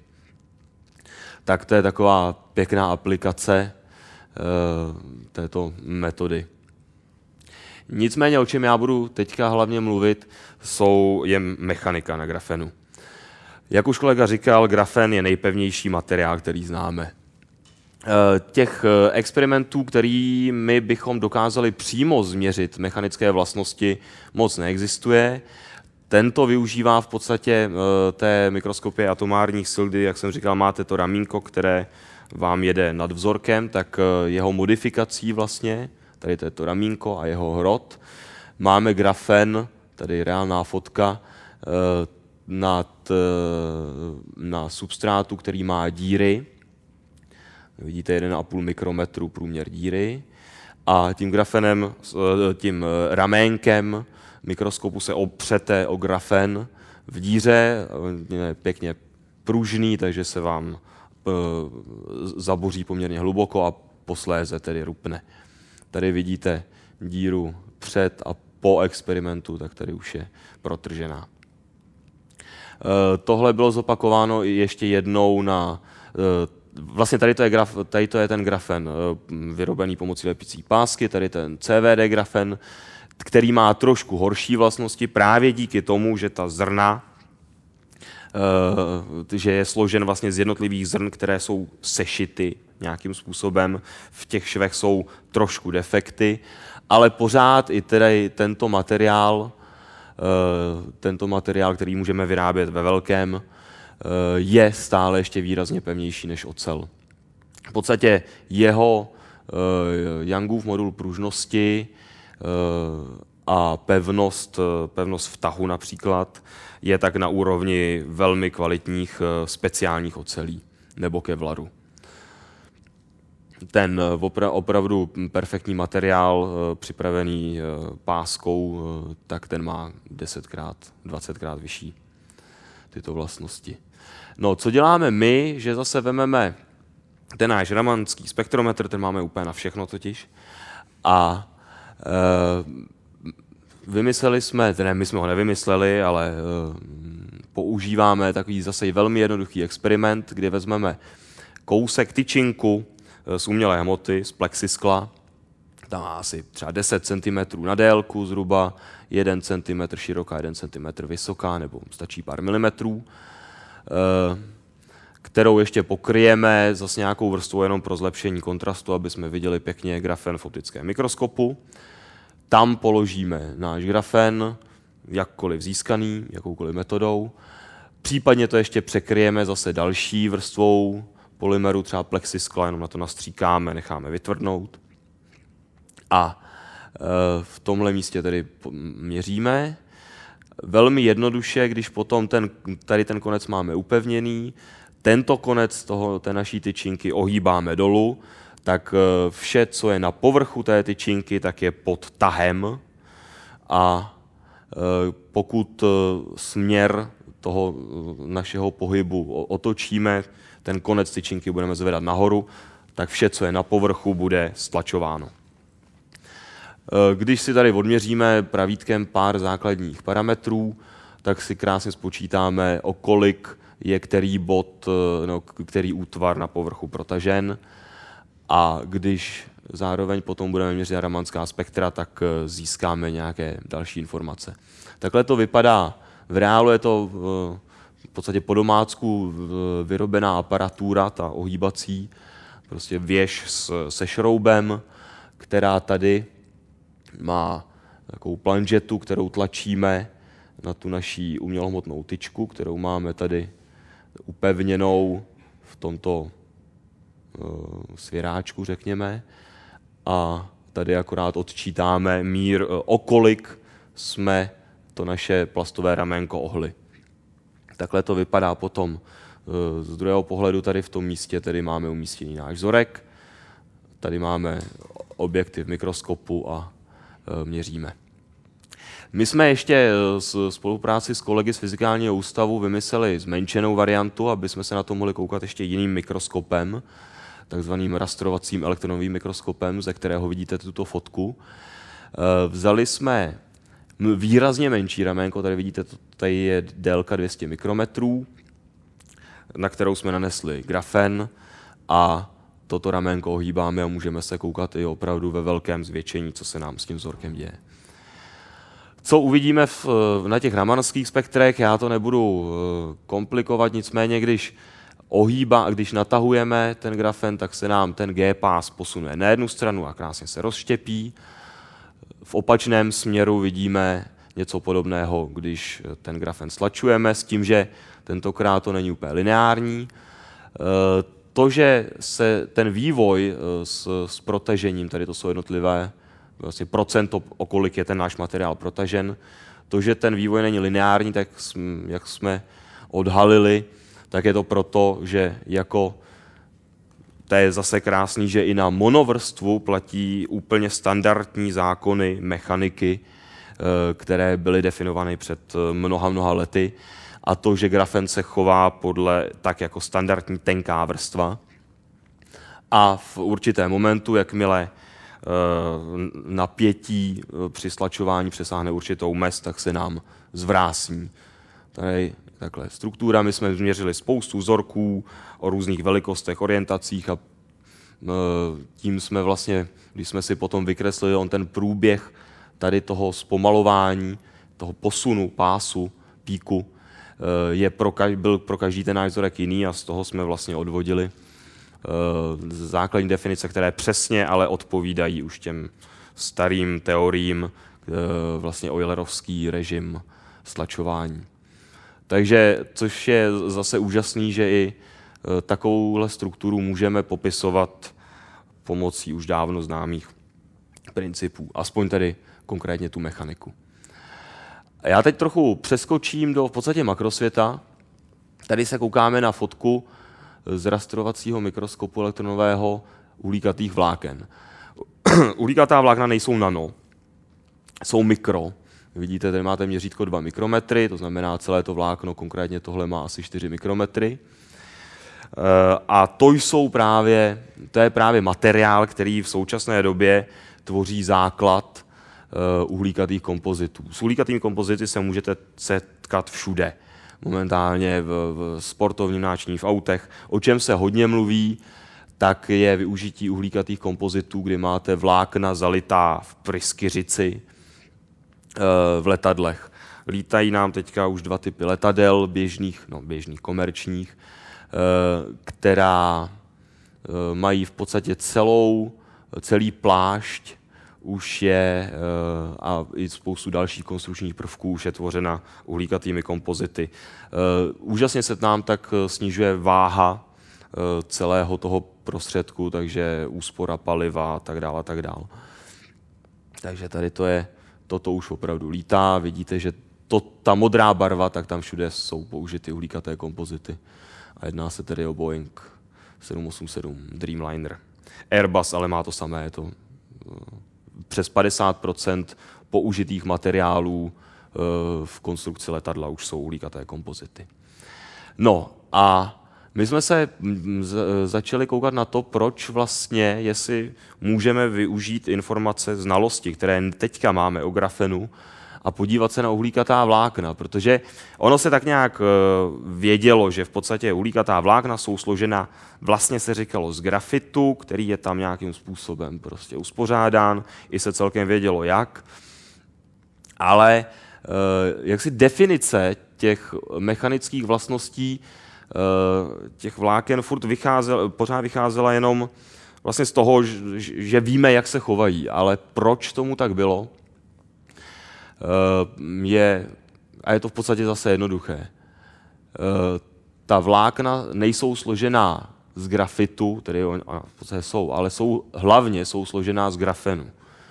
A my, protože už jsme díky těm předchozím experimentům věděli, jak nám grafen reaguje na mechanické napětí, tak jsme se koukli na to, jak reagují při stejných podmínkách, podobných podmínkách experimentálních ta hulíkatá vlákna a zjistili jsme, že reagují v podstatě téměř stejně, nebo minimálně v těch samých, e, v těch samých hranicích, kam se nám tady ty píky mohou posunovat. E, ověřili jsme to i pro mnoha více skupin těch vláken. Takže opravdu teď už víme, že eh, vlákna uhlíkatá odvozují své mechanické vlastnosti od jednotlivých lístků grafénu, které, i když různě stočené a, tak jako poorientované, ale tvoří to vlákno. A ještě poslední uh, jsou nanotrubičky. Takhle uh, se může, když se vezme uhlíkaté nanotrubičky, to už jsme zase zpátky v nano tedy, uh, z uhlíkatých nanotrubiček každá trubička má zhruba 1 nanometr průměr. Můžeme je takhle vzít a smotat z nich, uh, smotat z nich lano, které pak vypadá takhle, můžeme to po různu motat. A tady s tím se pojí jedna v současnosti zatím sci-fi, ale bylo tomu věnováno dost pozornosti a to je vesmírný výtah, což je vlastně před pár lety navržené zatím jenom teoreticky řešení, jak dostávat levně a jednoduše eh, věci, různé satelity, později třeba i lidi na oběžnou dráhu, nebo i dál. A protože uhlíkaté nanotrubičky jsou stejně jako grafen, to ten samý materiál, nejpevnější materiál, který známe, tak eh, třeba to časem bude moct být vyrobeno z nanotrubiček. A úplně poslední, eh, co teď děláme a čemu je asi největší naší prioritou, nebo mojí konkrétně, je pomocí napínání dvojvrstvy grafenové eh, získat polovodič. Eh, a to tak, že napneme tu spodní vrstvu jinak než tu horní, třeba v tomhle případě. Tady to vidíte na takovém schémátku, kdy v podstatě uchytíme jenom tu spodní vrstvu a tu horní necháme neuchycenou a ona si tak, ty atomy jsou nad sebou posunuty různě a díky tomu to bylo spočítáno, eh, se nám otevře ten zakázaný pás, což je pás mezi eh, pásem valenčním eh, a vodivostním, což je základ toho, aby mohl fungovat klasický tranzistor pro logické obvody. No a my jsme vzali vzorek, který má tady dvojvrstvu, tady v té pravé části má monovrstvu, e, natahovali jsme ho no, a zjistili jsme, že v určité oblasti, což teďka musíme teprve říct, proč konkrétně tady, my víme proč, ale musíme to být schopni reprodukovat, tak vidíme v těch našich ramanských spektrech e, přesně vlastně odezvu takovou, která by měla být vidět ve chvíli, kdy, se, kdy už pomalu dochází e, k otevírání toho zakázaného pásu. Takže snad během nejbližší doby se nám to podaří. Tak a to je teďka všechno a asi se nás můžete ptát. Tak, děkujeme za úvodní prezentaci.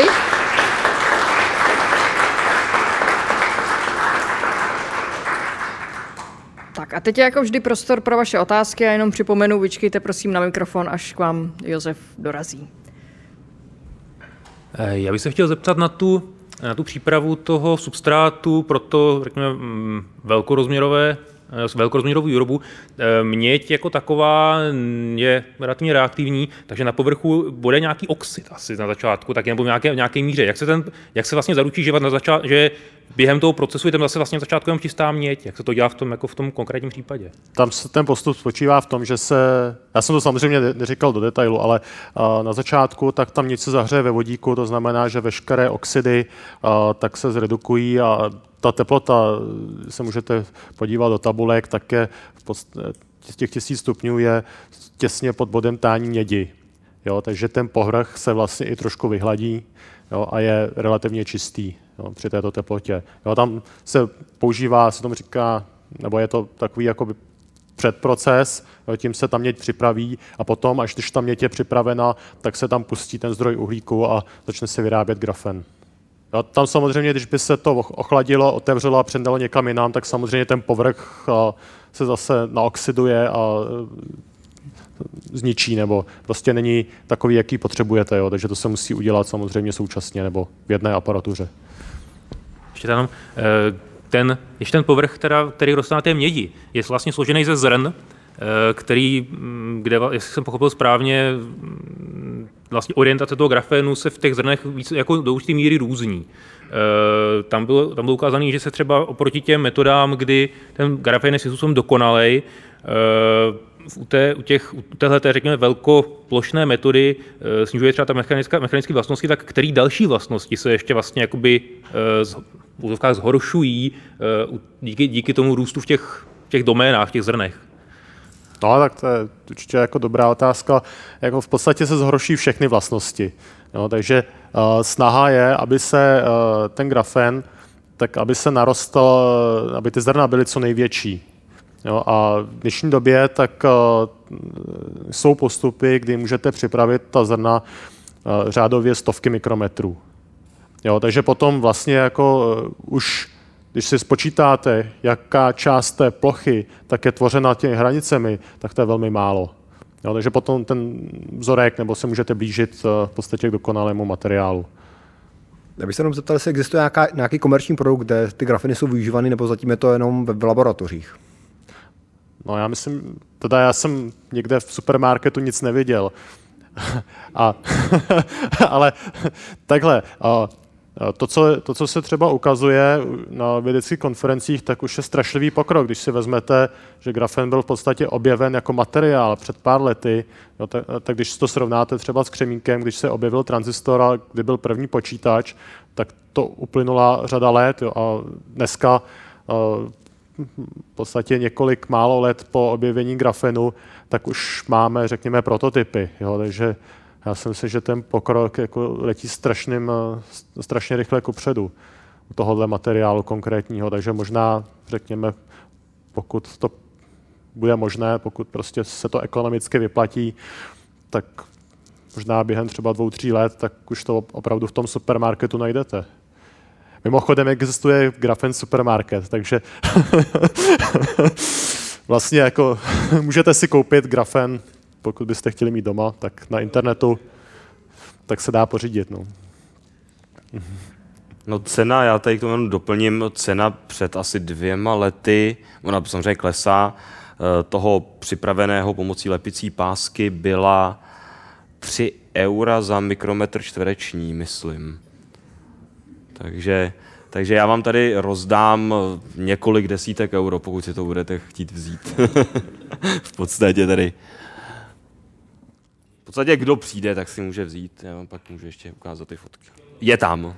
Je tam. Uh, když ten grafén má vlastně takovou vysokou pevnost, tak uh, ta fol, tak hraje se někdo s tím, jak velkou, řekněme, samonosnou folii čistého, čistého grafenu se vytvořit. Třeba tam to bylo vidět na těch, na těch, na těch experimentech s tím protrháváním nebo na, na nějakých těch tranzistorech, že tam vlastně visí, visí kus samotného grafénu. Tak jak, jak velký kus grafénu se dneska umí v podstatě takhle jako pověsit do luftu s prominutím? Uh, no, to samozřejmě je velmi komplikovaná záležitost. Uh, nám se to daří na těch pár mikrometrech zhruba, ale Ono tady k tomu se nepoužívá uh, úplně jenom ta monovrstva, protože je to v, v, takový jako zbytečný patlání, když to tak řeknu. Takže tady na ty aplikace, například na uh, vlastně uh, mechanický, mechanický transistory, když to řeknu jednoduše, frekvenční, tak se používá většinou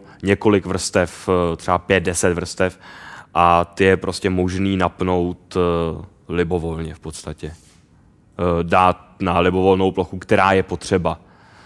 Uh, jako nevím, nevím, jestli to někdo dělá jen tak vlastně z plezíru, jako jak, jestli, jestli z toho udělá okno, třeba to nevím.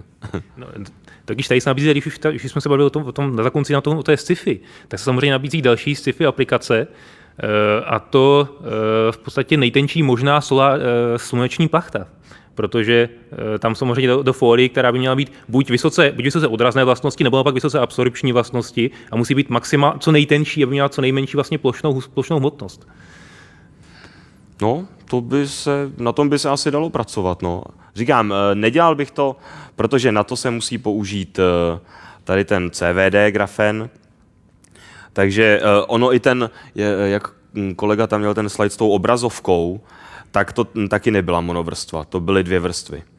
Takže uh, uh, určitě, a i tady pro ty všechny vlastně aplikace se používá tady víc vrstev, Takže mm, dovedu si představit, že vzít víc vrstev z CVD grafenu, tak eh, dáte do nějakého rámu potřeba teda, tak to může držet určitě. Jo, no teda, eh, já bych ještě k tomu možná dodal, v podstatě ten grafin je tak tenký, že tam gravitace de facto nehraje roli. Jo. Tam spíš jako hrajou, hrajou roli uh, nějaké další mechanické vlivy. Jo. Sam, když jako ten vzorek vezmete do ruky a přenesete ho, tak ten vítr, který vytvoříte, tak vzhledem k té ploše, tak vytvoří obrovský tlak. Že jo. Takže, jo, takže spíš možná uh, ten problém jako není ani to uh, připravit velkou plochu, ale spíš uh, to nezničit. Jo, takže a samozřejmě čím větší plocha, tím více to dá práce a vlastně to ne, nepřináší nějaký, nějakou přidanou hodnotu, která by odpovídala uh, té námaze, kterou, kterou tomu věnujete. Jo. Takže vlastně se někdo uh, nezabývá tím vytvořit maximální, uh, řekněme, suspendovaný grafen. Vždycky to směřujete k takové velikosti, která je vám užitečná, to jsou, řekněme, desítky mikronů, což teda jako možná je. Pánové, já bych se chtěl zeptat, jak vlastně poznáte, že je to monovrstva? Vaše vlastně všechny ty mikrosnímky nebo nanosnímky jsou prostě z hora, nejsou z řezu. A při, té, při tom ukládání teda těch pár, při té pární depozici vlastně, eh, ten proud teda musí být nějaký homogenní. To nevěřím, že by se to teda usazovalo v kompletně na nějakým rozumným, rozumný ploše jako v monovrstvě. Tak ono je to Jak to tak, regulujete, tyhle ty věci? Tak tam jsou, tam jsou dvě věci. Já jsem to tady trošku zmiňoval, možná jsem to, uh, možná jsem to řekl rychle, ale v podstatě ten růst to je tak, spočívá v tom, že potřebujete ten zdroj uhlíku rozložit, nebo rozložit na uhlík. A ten rozložíte na katalyzátoru.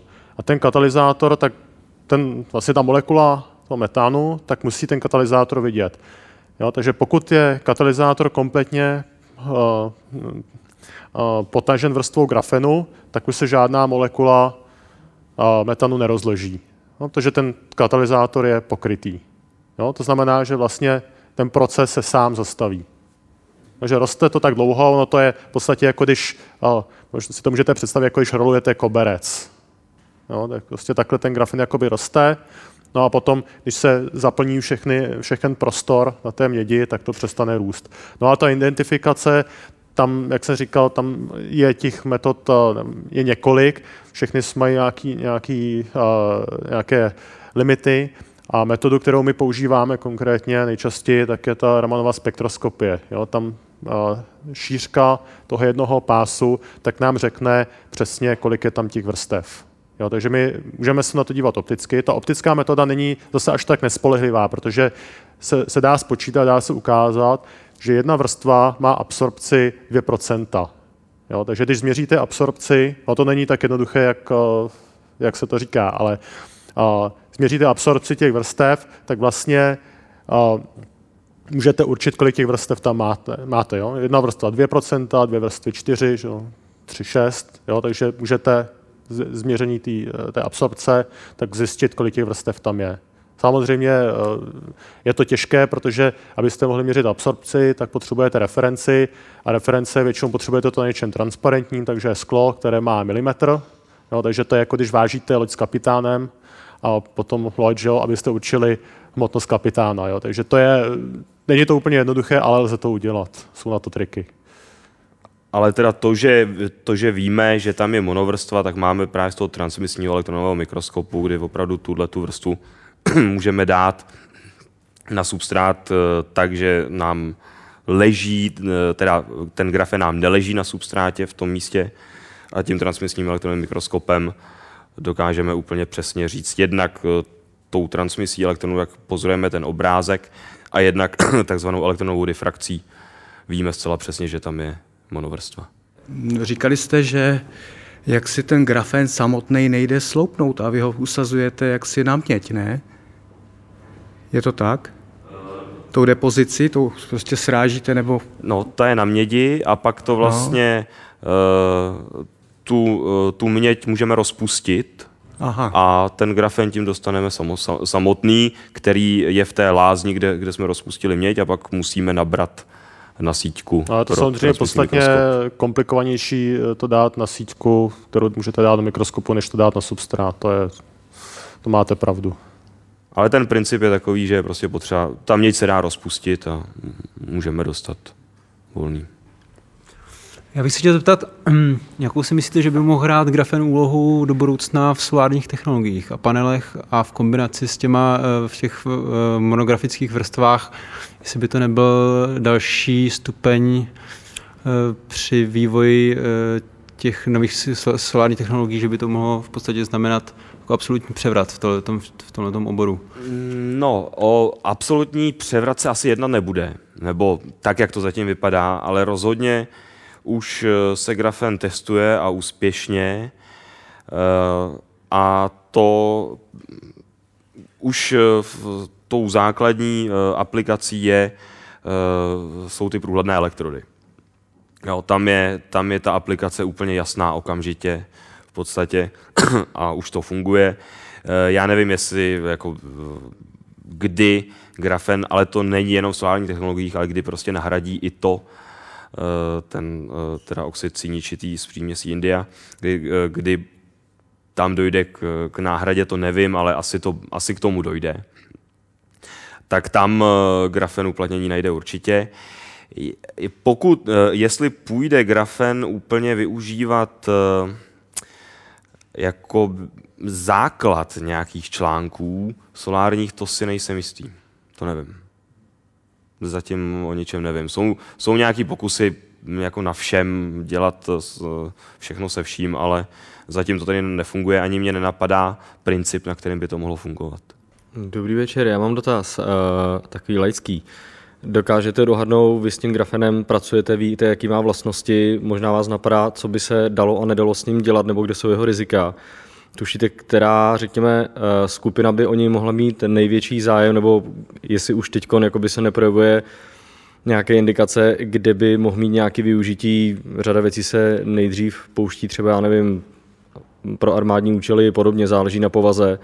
A potom, jestli to může mít eh, víceméně nějaký zlomový efekt, eh, stejně tak jako se hledají alternativní zdroje energie, tak aby se třeba netěžilo uhlí v určitém množství z nějakých důvodů, tak jestli tohle to může mít taky nějaký zlomový efekt do budoucna.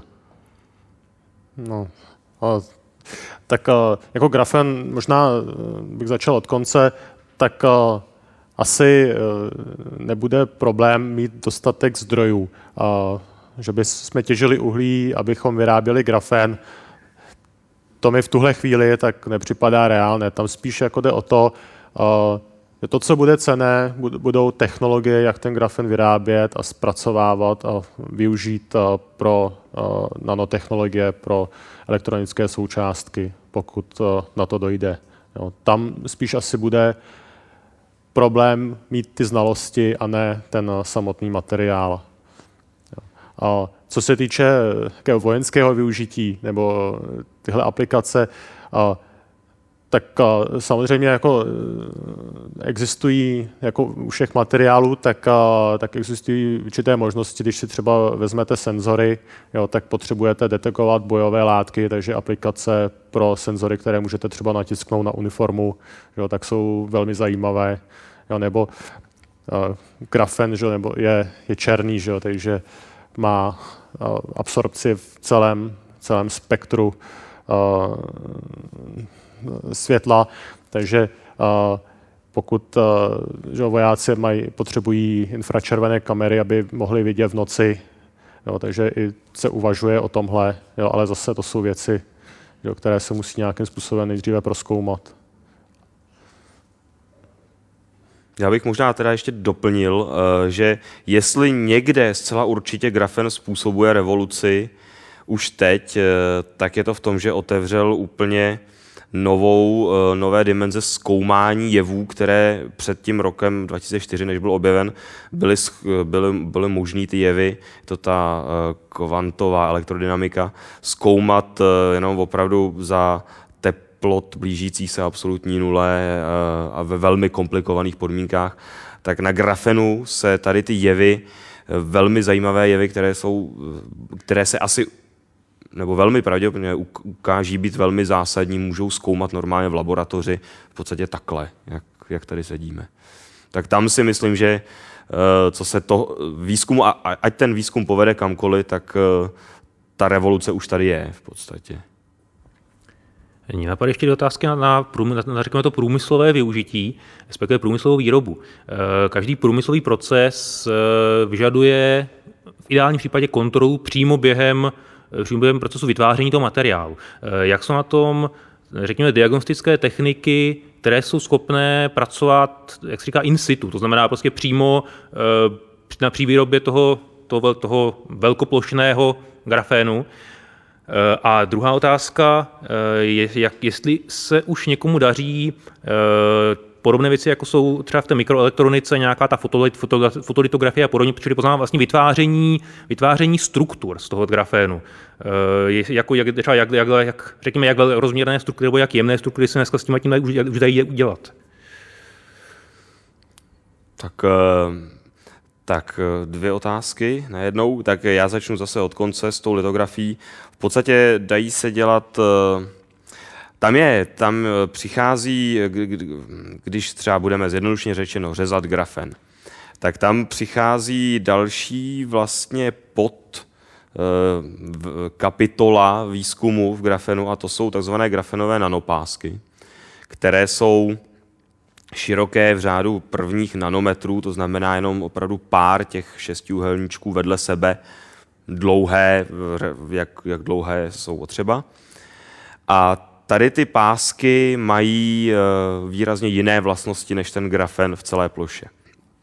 A takže eh, to už je spočítáno a už je experimentálně ověřeno, takže samozřejmě eh, jedním z velkých, jednou z priorit výzkumu je dokázat tyto nanopásky, protože tyto nanopásky jsou už, pokud jsou správně uříznuty, tak jsou polovodivé jsou z nich, přímo je možné vzít ten pásek a mít polovodič. Nicméně ten pásek musí být vyříznutý úplně přesně a to tak, že opravdu ty hrany budou krásně čisté, tak to zatím možné není teda. Nicméně je možné eh, elektronovou eh, litografií řezat grafen na opravdu nanometry. Nicméně ta, ta čistota řezu není, není dostatečná, tam se uvažuje, že spíš a i to funguje, nicméně zatím to, tu, tu metodu není možné dát, eh, udělat ve velkém, je vzít nanotrubičku a rozříznout ji nahoře, jako rozpárat v podstatě a ona se rozloží a plácne sebou na substrát a je z ní ten proužek. Tak eh, ta, tahle metoda má tu výhodu, že opravdu ta, ten řez je potom poměrně čistý, když se to udělá dobře, ale nejde to dělat ve velkém. No. No a k té kontrole, eh, nevím, zatím není výroba ve velkém. Rozhodně, to můžu říct obecně, ramanská spektroskopie se užívá normálně jako in situ metoda kontrola výroby zcela běžně. Například ale... ve farmaci, tak tablety se často kontrolují eh, pomocí ramové spektroskopie, takže možná opravdu nasazení téhle metody pro kontrolu procesu výroby grafenu by asi připadalo v úvahu. Tam, tam to není problém, ale navíc eh, ta výhoda u grafenu je ta, že se dá opravdu kontrolovat opticky, jo? takže eh, pokud už je grafen na takovém substrátu, eh, kde, který dává aspoň pro grafen minimální kontrast, tak se dá udělat fotka, normálně numericky vyhodnotit pokrytí a kvalitu grafenu. To je to. Eh, dá se vyrobit dvouvrstvý grafen, takže spíte třeba dvě jednovrstvy k sobě, nebo se to musí vyrobit najednou? Tak v podstatě my to uh, tak to i děláme, že ty dvě vrstvy dáme na sebe, ale dá se to... Samozřejmě, když to loupete tak uh, z grafitu, tak můžete nalézt monovrstvy, můžete nalézt dvojvrstvy a pokud uh, syntetizujete, tak uh, nalézt podmínky, aby, vznikly, aby vznikla uh, homogenní dvojvrstva se zatím nepodařilo, ale samozřejmě je o to, o to zájem, protože právě ten dvojvrstvý grafen tak by mohl být použit na výrobu tranzistorů, takže tam samozřejmě ten zájem je, ale je to mnohem těžší to nějakým způsobem kontrolovat, protože když máte tu monovrstvu, tak se vám pokryje ten katalyzátor. Jo, když chcete udělat dvě vrstvy, tak ten katalyzátor potřebujete. Jo, takže tam se to musí pak řešit.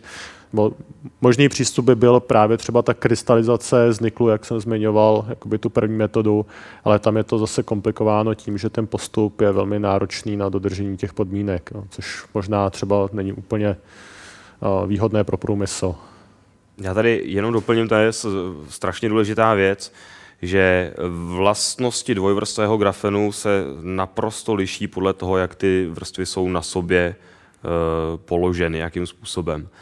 Protože v normálním, kdy, kdybychom vzali grafit, uh, tak uh, ty vrstvy nejsou nad sebou, takže by byl atom nad atomem v každé následující vrstvě, ale ta vrstva horní je vždycky posunuta uh, tak, že vlastně část těch atomů se posune nad středy šesti úhelníků té vrstvy dole. To je v případě dvouvrstvého grafenu se tomu říká uspořádání AB, a takováhle dvojvrstva má úplně jiné vlastnosti, než když eh, jsou například eh, ty atomy opravdu eh, jedna na, jeden na druhým, anebo i prostě, což je velmi často, když se jenom takhle dají ty dvě vrstvy odděleny od sebe, tak tam je spoustu různých vzájemných orientací, takže v, zatím to je nehomogenní, že vlastně v každém místě máte trochu jinou, jiné vlastnosti. Ono podle interakce, podle toho, jak jsou ty vrstvy nad sebou spořádány, je různá interakce mezi těmi vrstvami, různá míra interakce. Podle toho je, vypadá i elektronická struktura jinak, takže to je samozřejmě jedním jako z, z cílů zkoumání teďka, no, jak to vyrábět kontrolovaně dvojvrstvu. Vy se chtěl zeptat, kdybyste měli použít grafen jako konstrukční materiál třeba pro výrobu letadel, jaký byste použil typ, jestli byste použil jako single layer grafen a nějak byste ho na sebe skládal v určitý uspořádání, anebo byste použil spletené nanotrubice, který materiál byste zvolil? Já myslím, že v tomhle případě asi by eh, se měli použít, nebo mají větší naději na využití uhlíkové nanotrubičky. Protože ten grafen, jak jsem už o tom mluvil, vlastně je ta příprava ve velkém, jak monovrstev, tak je taková komplikovaná, většinou se právě e, ten grafen nezíská. Jo, takže většinou získáte kompozit grafitu, nebo který je založen na grafitu, který nemá ty vlastnosti. Jo, u těch nanotrubiček tam ta situace je podstatně lepší. Jo, a už u těch, no, v případě těch nanotrubiček tak se podařilo získat kompozity, které měly lepší vlastnosti než, ta, než, ten, původní, než, ty původní, než ten původní polymer. No, že se to podařilo vylepšit. Většinou ty experimenty končí tak, že máte dva pevné materiály, smícháte, smícháte to a získáte materiál, který má ty vlastnosti horší, než měly ty materiály na začátku. Jo. Ale v případě těch uhlíkových nanotrubiček, tak tam skutečně už nějakému pokroku došlo. No, ty, ty kompozity s uhlíkatými nanotrubičkami už jsou normálně komerční. Jo, sice uh, oni jsou výrazně dražší než uh, ty uh, kompozity s uhlíkatými vlákny, ale už existují na trhu, jsou a tam v, že jo, výhoda uhlíkaté nanotrubičky oproti vláknu je obrovská, je výrazně tenčí, takže a výrazně pevnější, když je to je opravdu jenom jedna trubička. E, nicméně je potřeba e, u těch jednostěných nanotrubiček ještě zlevnit e, výrobu, teda na čem se poměrně výrazně pracuje. Zatím do těch kompozitů se používají více stěné nanotrubičky, které jsou stále ještě průměr řádově 10 nanometrů, což je pořád velmi tenké. Nicméně tam jejich zase pevnost snižuje eh, fakt, že vlastně oni můžou klouzat vlastně jedna ve druhé. Jo. Je to prostě jako když srolujete dvě trubičky, které nejsou navzájem propojené, tak prostě mohou klouzat. Ale i tak eh, ty kompozity mají o něco lepší vlastnosti než ty s uhlíkatými vlákny, protože v těch uhlíkatých vláknech opravdu ten, ty vrstvěčí grafenu jsou tak jako po různu, prostě náhodně víceméně uspořádány. Takže zatím bych šáhnul po nanotrubičkách, ne po grafenu, ale Myslím si, že pokud eh, bude možnost vyrábět eh, eh, levně grafen a naučíme se ho skládat do nějakých sendvičů v kompozitu, takže to by byl velmi dobrý materiál. Tak není-li žádný další dotaz, ještě poslední šance. Nikdo. Tak já poprosím nejprve naše hosty, zdali by mohli vybrat ten dotaz, který je nejvíc zaujal nebo který by mi připadal nejoriginálnější a ten bychom odměnili knihou z nakladatelství Akademia. No, možná tam pan vzadu měl nejvíc dotazů. Já bych tak, byl tak. taky pro. bychom odměnili aktivitu. Přijďte si pak pro knihu. A e, dovolte mi teda nejprve poděkovat našim hostům, pan doktor Martin Kalbáč a pan doktor Otakar Frank. Děkujeme. Také děkujeme za pozvání.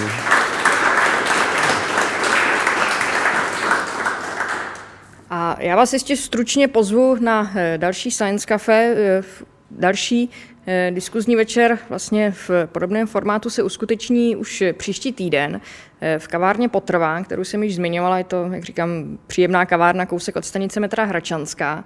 A příští týden budeme mít jako hosta vlastně vašeho kolegu z ústavu a sice pana doktora Michala Fárníka, Eh, který eh, bude hovořit na téma laserová chemie v létajících nanolaboratořích. Eh, takže vás zvu příští týden do kavárny Potrvá v úterý od 19 hodin další Science Café v rámci týdne vědy a techniky. Vaší pozornosti doporučuji další akce, které probíhají v rámci týdne vědy a techniky. Podívejte se na webové stránky týdenvědy.cz a tam najdete program velmi bohatý, který zahrnuje dny otevřených dveří, různé další přednášky a e, velmi zajímavé akce. Všechny další informace o našich Science Café najdete eh, na již zmiňovaných webových stránkách www.sciencecafe.cz, eh, případně na Facebooku a tam všude najdete také odkazy třeba na Český rozhlas Leonardo. V jeho zvukovém archivu si můžete najít eh, záznamy našich předcházejících večerů. Dovolte mi ještě poděkovat Josefu Kačírkovi za technické zajištění dnešního večera, dnešního natáčení. Vám děkuji za to, že jste dorazili, děkuji vám za vaše dotazy. Eh, a někdy příště na Science Café zase na viděnou. Hezký zbytek večera.